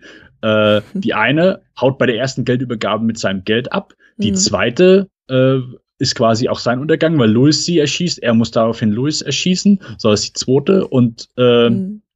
Rhonda ist, ja, so zugedröhnt. Sharonda. Sharonda, ja. Ronda ist da die weiß, von Alf. da weiß ich gar nicht, wie die ihm helfen soll. Und das einfach so zeigen soll, ey, hier, er hält sich einfach für den Größten und er meint hier, dass, mhm. okay, er unterdrückt Frauen, aber im Grunde verarschen ihn äh, die anderen zwei und die eine ist glücklich irgendwo, hat 10.000 äh, einfach mal so verdient und äh, haut sich die auf den Latz. Also im Grunde mhm. sehe ich das schon ein Stück weit dann eher so, ja, hier, wenn du Frauen so unterdrückst, dann musst du damit rechnen, dass äh, die dir das heimzahlen. Mhm. Ja. Ja, also Odell ist ja im Grunde auch einfach nur so ein Depp. Ne? Das hatten wir jetzt schon öfter rausgestellt. hm. Ähm, also ich habe den Anfang eurer Diskussion natürlich nicht mitbekommen, aber ich ähm, glaube, dass das äh, mit äh, durchaus schon Kommentar ist, dass eben außer Jackie Brown die anderen Frauen quasi so ähm, eben objektifiziert werden, weil äh, es eben auch wieder gut anschließt an diesen Pulp Fiction, so It's a Man's World. So, wir haben halt eine Gangsterwelt, in der die Männer das Sagen haben äh, äh, und quasi die anderen Frauen haben alle nichts zu sagen, äh, außer Jackie, die dann eben über diese Männer dominiert. Mhm. Und auch diese Geschichte mit der Zigarette, die du angesprochen hast, ähm, ich weiß, wie gesagt, da, da bin ich gerade zurückgekommen ob du es erwähnst hast, es gibt so einen Kontrast eben, dass Jackie fragt, darf ich rauchen? Hm, ja, da während Ordell einfach sagt so, wohin kann so. ich meine, äh, meine Kippmarsche mhm. tun? Also gibt es die gleiche Szene quasi, wie Ordell das erstmal bei Max Cherry ist und er kommt halt an, zündet sich eben ohne zu fragen die Kippe an und seine Frage ist dann nur, wohin, wo ist die Aschenbecher? So. Mhm. Und da, hm. da bietet sich halt wieder so diesen Kontrast zwischen Männerwelt, der Mann nimmt sich das Recht einfach heraus zu rauchen so, das, das muss man Was ja auch, macht der, sie auch, ne? Der Jugend von, ja später, aber am Anfang hm. noch nicht. Nee, also nee, erstmal. Am Anfang. Der, der Jugend von heute müssen wir erklären, in den 90ern war es noch gang und gäbe, dass wir überall rauchen durften und äh, dass man halt im gegebenenfalls fragte, darf ich hier rauchen, aber äh, das äh, allgemein akzeptiert war oder eben wie Odell ähm, äh, ja, einfach gar nicht fragt, sondern nur nach dem Aschenbecher fragt, aber Paula will jetzt gerade meine Argumentation zunichte machen. Nee, nicht wirklich, ist nur in der ersten, also äh, Jackie Brown zündet sich auch direkt eine Kippe an bei den Polizisten und dann fragt irgendwie einer der beiden, ja, äh, Entschuldigung, aber sie haben ja irgendwie gar nicht gefragt, ob sie hier rauchen hm. dürfen. Und dann fragt sie, darf ich hier rauchen? Und dann sagt er, nö. Ja. Okay, aber damit haben wir natürlich wieder dieses äh, Machtgefälle genau. im Geschlechterspiel. Und ich, und ich glaube nicht, dass das irgendwie zufällig ist, sondern ich glaube, dass auch mit den Chicks with Guns und der Rolle von Melanie und Sharonda mhm. und so, ähm, dass das kein ganz simples Bild ist, sondern dass es auch nuanciert ist, gerade weil halt der Odell auch übers Ohr gehauen wird von den Frauen wieder, aber dass da halt auch so Frauenrollen äh, von, von Tarantino thematisiert werden. Ja, das ist ja bei der Simone halt tatsächlich auch, dass, dass äh, vermeintlich sie halt eben auch so gefügig ist, ja, und er sie für seinen Kumpel einsetzen kann als Sexobjekt. Das habe ich so gar nicht verstanden, aber gut. Doch, na klar, er schickt doch den Louis zu Simone. Ist er, schickt er ihn? Ist nicht Louis? Ich, ich, für mich äh, war, las ich die Szene so, als würden Louis und Simone sich kennen von früher und äh, dass es eher awkward ist, dass jetzt auf einmal Odell da vor der Tür steht. Er ruft ja da an und weiß dann, dass äh, Luis da ist. Also für mich, ich weiß es nicht. Aber es wirkt nicht, für aber, mich so, aber, als hätte es, hätte ähm, Odell Simone quasi auf Luis angesetzt. Mhm. Ja, und dann haut sie halt mit dem Geld ab. Ja, also so oder so ist die Pointe ja die gleiche. Mhm. Äh, Dennis, hast du noch inhaltlich was zum Film hinzuzufügen?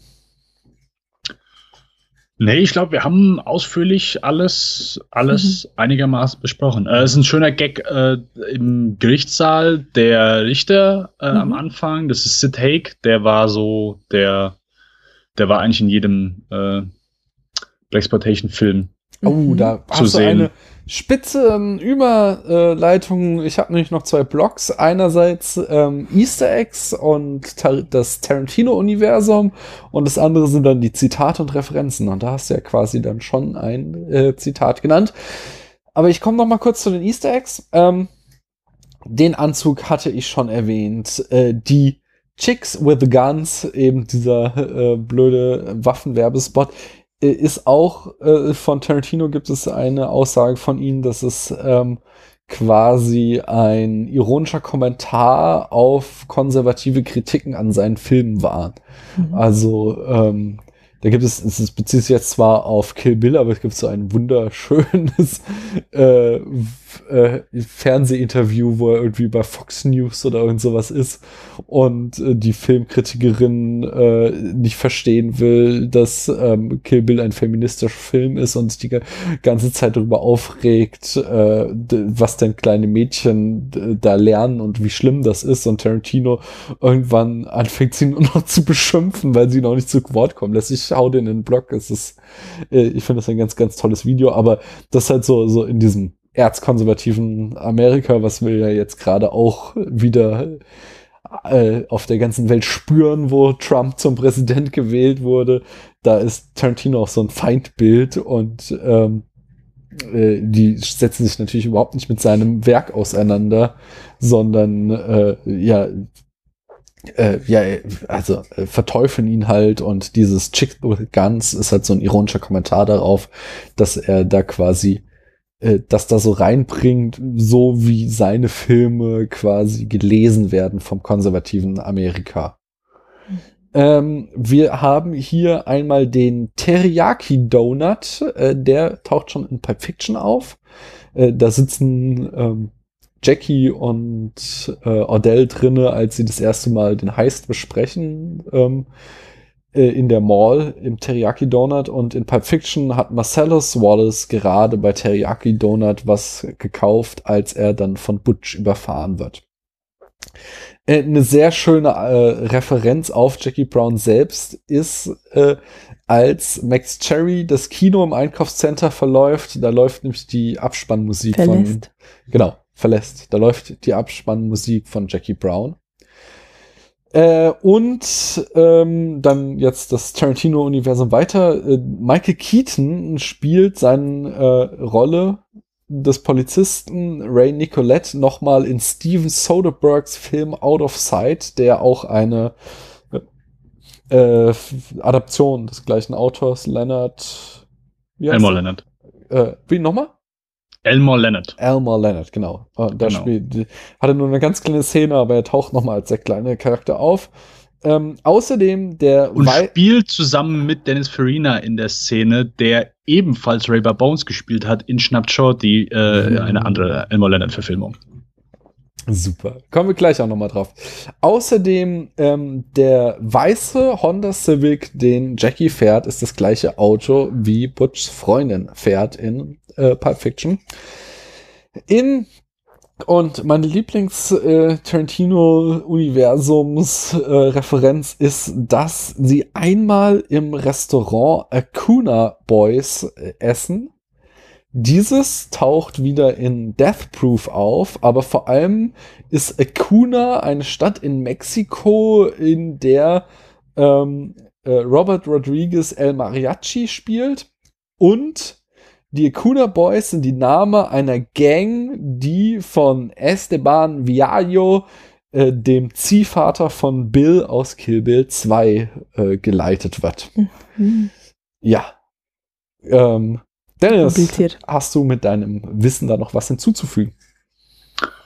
Mm, Nee, also eben wie gesagt, The Take, der äh, war sehr oft dann, also der und Pam Grier kannten sich schon. Pam Grier hat sich halb tot gelacht, dass er auf einmal einen Richter spielt, weil sonst war er halt immer der stupide Bad Guy äh, in den Filmen. Mhm. Ansonsten, ja, ich glaube, wir haben noch äh, kein einziges Mal über Chris Tucker gesprochen. Da Äh, kommen wir zu. Aber Okay, red, fang, okay. fang an, fang an damit, bitte. Okay. Na, äh, ich wollte ihn einfach nur erwähnen. Es ist auch jetzt nicht so der, der typische Darsteller, wo man meint, ja, der würde super in Tarantino-Film passen. Aber ich meine, das macht er ja Und- immer wieder. Also Kate Chris Tucker da war damals ja auch noch total unbekannt. Er ist ja noch nicht der Comedy-Schauspieler, der dann kurz darauf wird. Ähm, aber ich meine, wir haben ja jetzt auch in den neuen Filmen haben wir einen Channing Tatum und einen, äh, ach, wie heißt der andere aus dem Jump äh, Street-Film? Äh, äh, der, der hier der, beim Ku Klux Klan in äh, Und Jonah Hill. Jonah Hill, genau. Das sind jetzt auch keine Schauspieler, die du als typische Tarantino-Schauspieler äh, ansehen würdest. Also Channing Tatum, gut, der macht jetzt, äh, oder ist es doch Channing Tatum aus äh, Hateful Eight, oder? Ist es Ja, ja, Chris genau. Pratt? Ich verwechsel die öfter. Nein, nein. Channing Das- Tatum. der- Ja. Äh, und also der, der Channing Tatum äh, mag ich persönlich sehr gerne, weil er eben immer wieder so selbstironische Rollen spielt, aber trotzdem sind es Mhm. ja beides äh, so klassische Mainstream-Comedy-Stars, äh, die, oder halt Channing Tatum noch dieser Tanzfilm-Star, die jetzt aber trotzdem Tarantino ganz gerne in seine Filme reinholt, um und die, glaube ich, auch gerne in einem Tarantino einfach mal auftreten, um eben diesen, sich dieses Image auch noch zu packen. Ähm, ich möchte, äh, Paula hängt in den Seilen. Wir müssen morgen früh raus. Ich mache mal ganz schnell weiter mit den Zitaten und Referenzen. Ähm, wir haben den äh, berühmt-berüchtigten Trunk-Shot wieder, was äh, auch ein Übergang ist, weil es natürlich auch ein Markenzeichen ist von äh, Tarantino. Und da habe ich jetzt rausgefunden, dass es aber auch ein Zitat ist, nämlich aus dem Film He Walked by Night 1948 kam dieser Trunk-Shot das erste Mal vor. Ähm, und äh, aber besonders bei Jackie Brown ist, wir haben dann eine Variation des Trunk Shots zum ersten Mal, nämlich äh, den Dead Body Shot, der später in Tarantino, wenn er halt auch Filme dreht, in denen keine Kofferraume mehr vorkommen, äh, öfter vorkommt. Äh, als Odell am Ende tot am Boden liegt, sehen wir das Geschehen über ihn aus seiner Perspektive, die Variation des Trunk Shots, äh, Dead Body Shot. Ähm, erneut müssen wir Rashomon aus dem Jahr 1950 erwähnen, nämlich die ähm, dreifach erzählte Geschichte des Heists wäre nicht möglich ohne diesen ersten unchronologisch äh, erzählten Film. Ja, Rainer, ich weiß, auch unzuverlässiger Erzähler und so. Es ist kompliziert. Ich kürze das jetzt schnell ab. Das war an einen unserer Hörer. Viele Grüße. Ähm, Das ist eine diachrone Erzählweise, oder? ja, Mhm. Ja, ja. Äh, wir, äh, genauso ist äh, hier eben äh, in dieser Diachron-Erzählweisung ist hier wieder, ähm, steckt da auch wieder halt ähm, The Killing von äh, ja, Kubrick. Kubrick drinne, äh, wo eben auch dieser Heist aus verschiedenen Perspektiven am Ende erzählt wird. Äh, den hatten wir auch schon bei Reservoir Dogs. Genau, The Graduate hatten wir schon erwähnt. Außerdem, ähm, äh, genau, als Jackie Brown äh, eben das erste Mal Max Cherry sieht und er sich sofort in sie verliebt, läuft äh, Long Time Woman. Und das ist auch ein äh, dann akustisches Zitat, und zwar zitiert es den Film von, äh, in dem auch Pam Creer mitspielt, The Big Dollhouse aus dem Jahr 1971.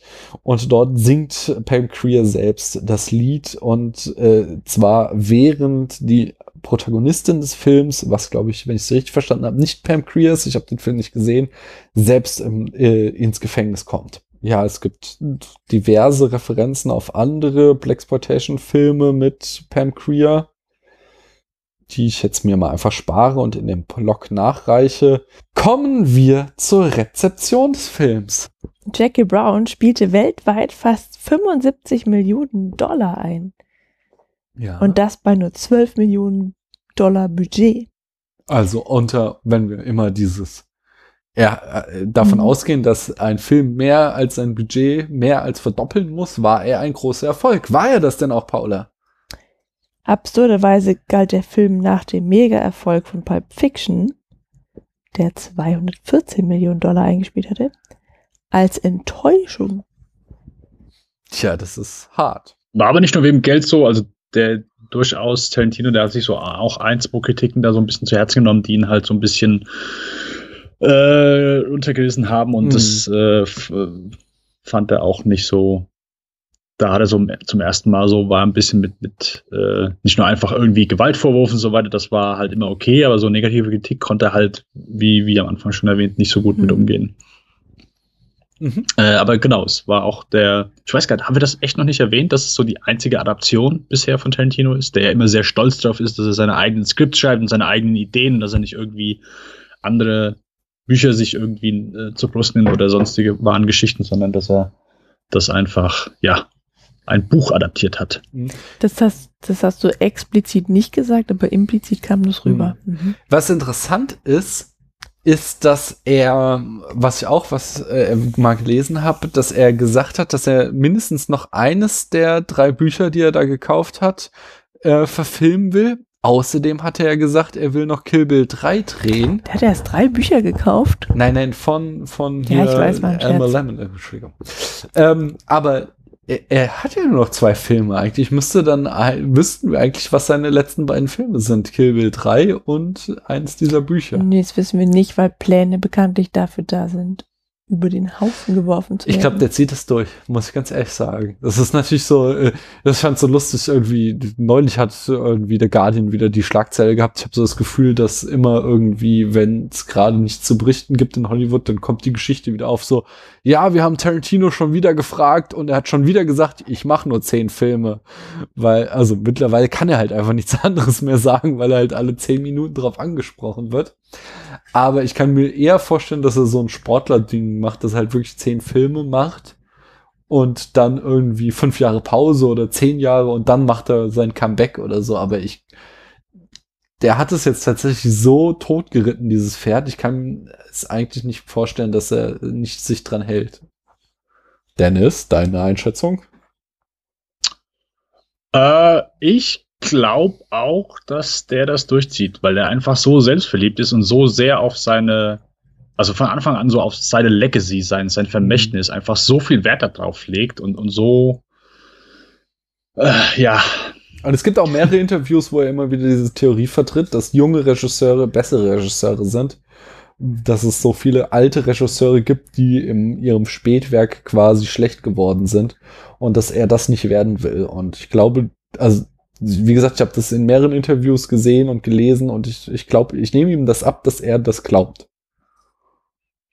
Ja, es, ich glaube, es geht doch nicht mal um jung, um alt, aber einfach nur, dass er der Meinung ist, dass man eine gewisse Anzahl an guten Filmen in sich hat und irgendwann sind die, ist das ganze Material, ist es draußen, ist es weg, man hat kein Pulver mehr, egal ob man schon früh angefangen hat oder spät und dann sollte man aufhören und ja. Mhm. So, aber zurück zu Jackie Brown. Die Veröffentlichung von diesem Film löste einen öffentlichen Streit zwischen Tarantino und Spike Lee aus. Und zwar ähm, regte sich Spike Lee besonders darüber auf, also nein, explizit darüber auf, dass Tarantino äh, so oft das böse N-Wort verwendet. Ähm, und zwar nicht nur in Jackie Brown, sondern auch in Pulp Fiction.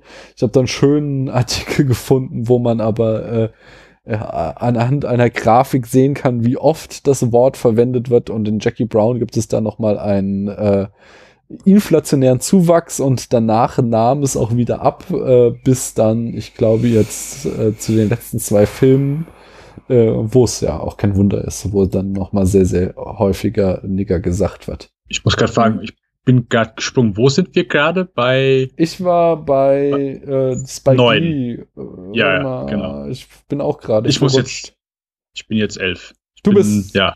Ich weiß nicht, weil- also du hast da, ich hatte das so reinkopiert, wir haben diese Ziffern nicht.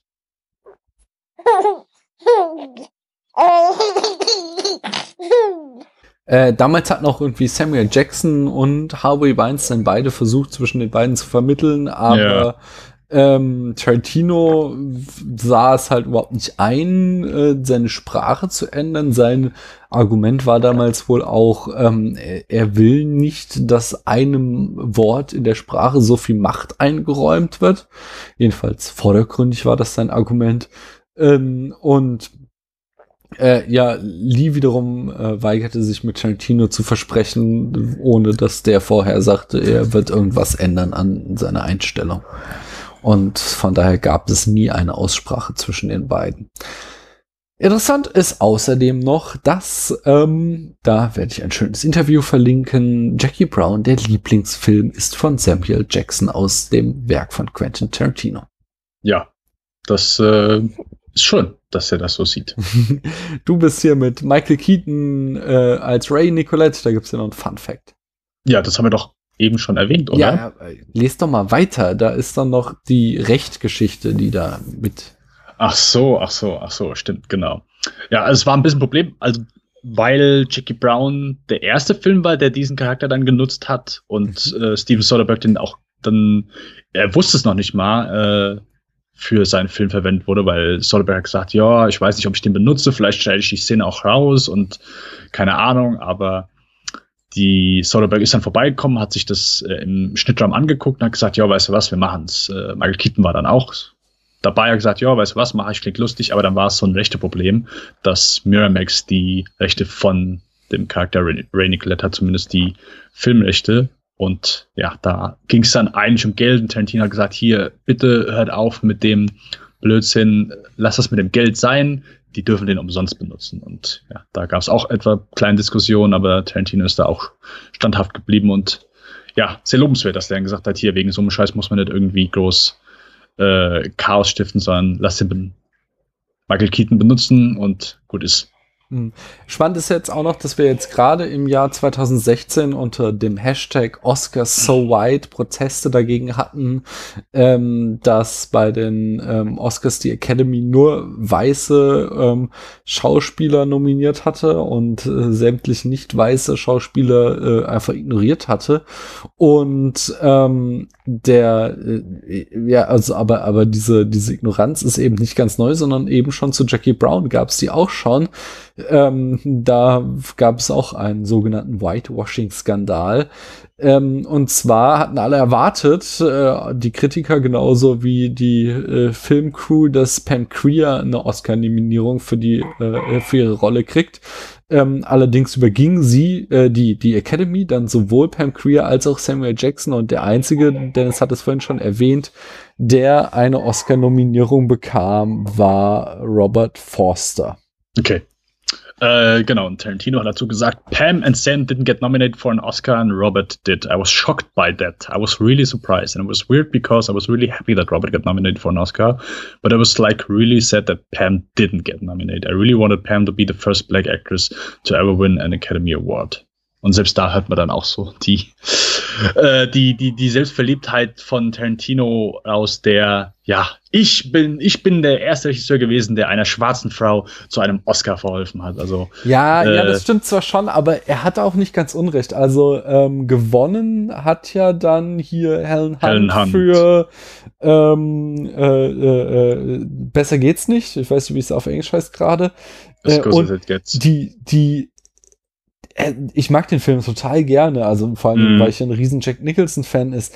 Aber jetzt gerade Helen Hunt, sie ist auch irgendwie süß in dem Film, aber sie ist halt nicht so gut wie Pam Creer. Das sehe ich auch so. So, mm. und, und ähm, du, zumindest eine Nominierung, dass die auf einer Ebene spielen, hätte ich Pam Creer auch verdient. Und ich finde, das ist durchaus berechtigt, dass man das kritisieren kann, dass es da irgendwie ein, ein rassistischer Bias ist. Also, es ist ja immer dieses Ding, das ist einfach so eine systemische Geschichte ist, dass der, ich auch nicht glaube, dass die Academy das absichtlich macht, sondern dass sie halt einfach das, äh, ähm, ja, äh, die, die Ignoranz haben, die aus ihrer Tradition äh, entspringt. Und äh, ich finde nicht, also ja, ich, ich finde auch, Pam Creer hätte einfach eine Oscar-Nominierung zumindest verdient gehabt. Man hätte zumindest Kate Winslet rauskicken müssen. Also Titanic in allen Ehren, aber äh, ja, das. Ähm, abschließend habe ich noch die äh, Preise und Bestenlisten. Ähm, vergleichsweise wenig für einen Tarantino-Film. Äh, Samuel Jackson hat auf der Berlinale den Silbernen Bären für, die besten, äh, für den besten Schauspieler gewonnen und außerdem hat das Empire Magazin äh, den Film in die 500 Greatest Movies of All Time gewählt und zwar landete er da auf äh, 200, Platz 215. Kommen wir zur Bewertung. Ähm, wir haben ja immer die berühmt-berüchtigte Skala von 1 bis 100 Punkte, auf der wir Filme bewerten, bei dem äh, ein Punkt ist, äh, der Film ist das Schlechteste, was du jemals gesehen hast und 100 Punkte, der Film ist ein perfekter Film. Ähm, Dennis, als Gast, darfst du mal wieder anfangen. Wie viele Punkte bekommt dieser Film auf eben jener Skala? Also ich habe dem viereinhalb auf Letterbox gegeben, dann würde ich das mal so auf ja, 91, 92 Punkte nach eurem System hochrechnen. Also du musst schon sagen, jetzt 91 oder 92. Ne? Der muss am Ende muss der eine Zahlen kriegen, damit er in den Charts landet. Also eine ganze okay. Zahl muss es schon sein, ne? 91,5 gibt's nee. nicht. Okay. Gibt zwar okay. halbe Punkte, aber nur aus dem Schnitt aus allen Gästen. Du musst jetzt auch sagen. Dann entscheide ich mich für die 92. Okay. Paula. Ähm, ja, ich habe den ähnlich hoch angesiedelt. Ich bin bei 87 Punkten. Ähm, es wären 88 gewesen, wenn 88 nicht irgendwie auch noch so ein geheimer Hitler-Grußcode wäre. ja, gut, machen wir 89, dann ist ja. Ähm, Wie jetzt? also, ich finde den Film wirklich sehr gut. Ich schaue ihn auch immer wieder gerne an und ich denke, das ist auch, habe ich auch zum Ausdruck gebracht, warum ich den auch sehr stark finde, den Film. Aber ähm, was noch so zu den 100 Punkten fehlt, ist tatsächlich noch so ein bisschen Gesundheit, so ein bisschen Witz, irgendwie so ein bisschen Pep. Ne? Also auch, ich habe ja gesagt, ich mag das, dass er so langsam erzählt wird, das passt alles zusammen, aber es ist halt einfach nicht mein Lieblingsfilm. Hm. Na, ich meine, ich meine, ihr seid hier beide im 90er oder am 90er Bereich. Das sind schon ganz große Filme. Es ist normalerweise mache ich, verbringe ich da irgendwie sau viel Zeit damit, äh, mir diese Zahl auszudenken. Aber ich hatte es vorhin schon mal erwähnt, irgendwie, ich bin gerade im super Stress, deswegen habe ich da noch gar nicht viel Zeit mit verbracht. Und ich gucke jetzt gerade mal in unsere ähm, Bewertung rein. Äh, äh, in unsere Charts rein.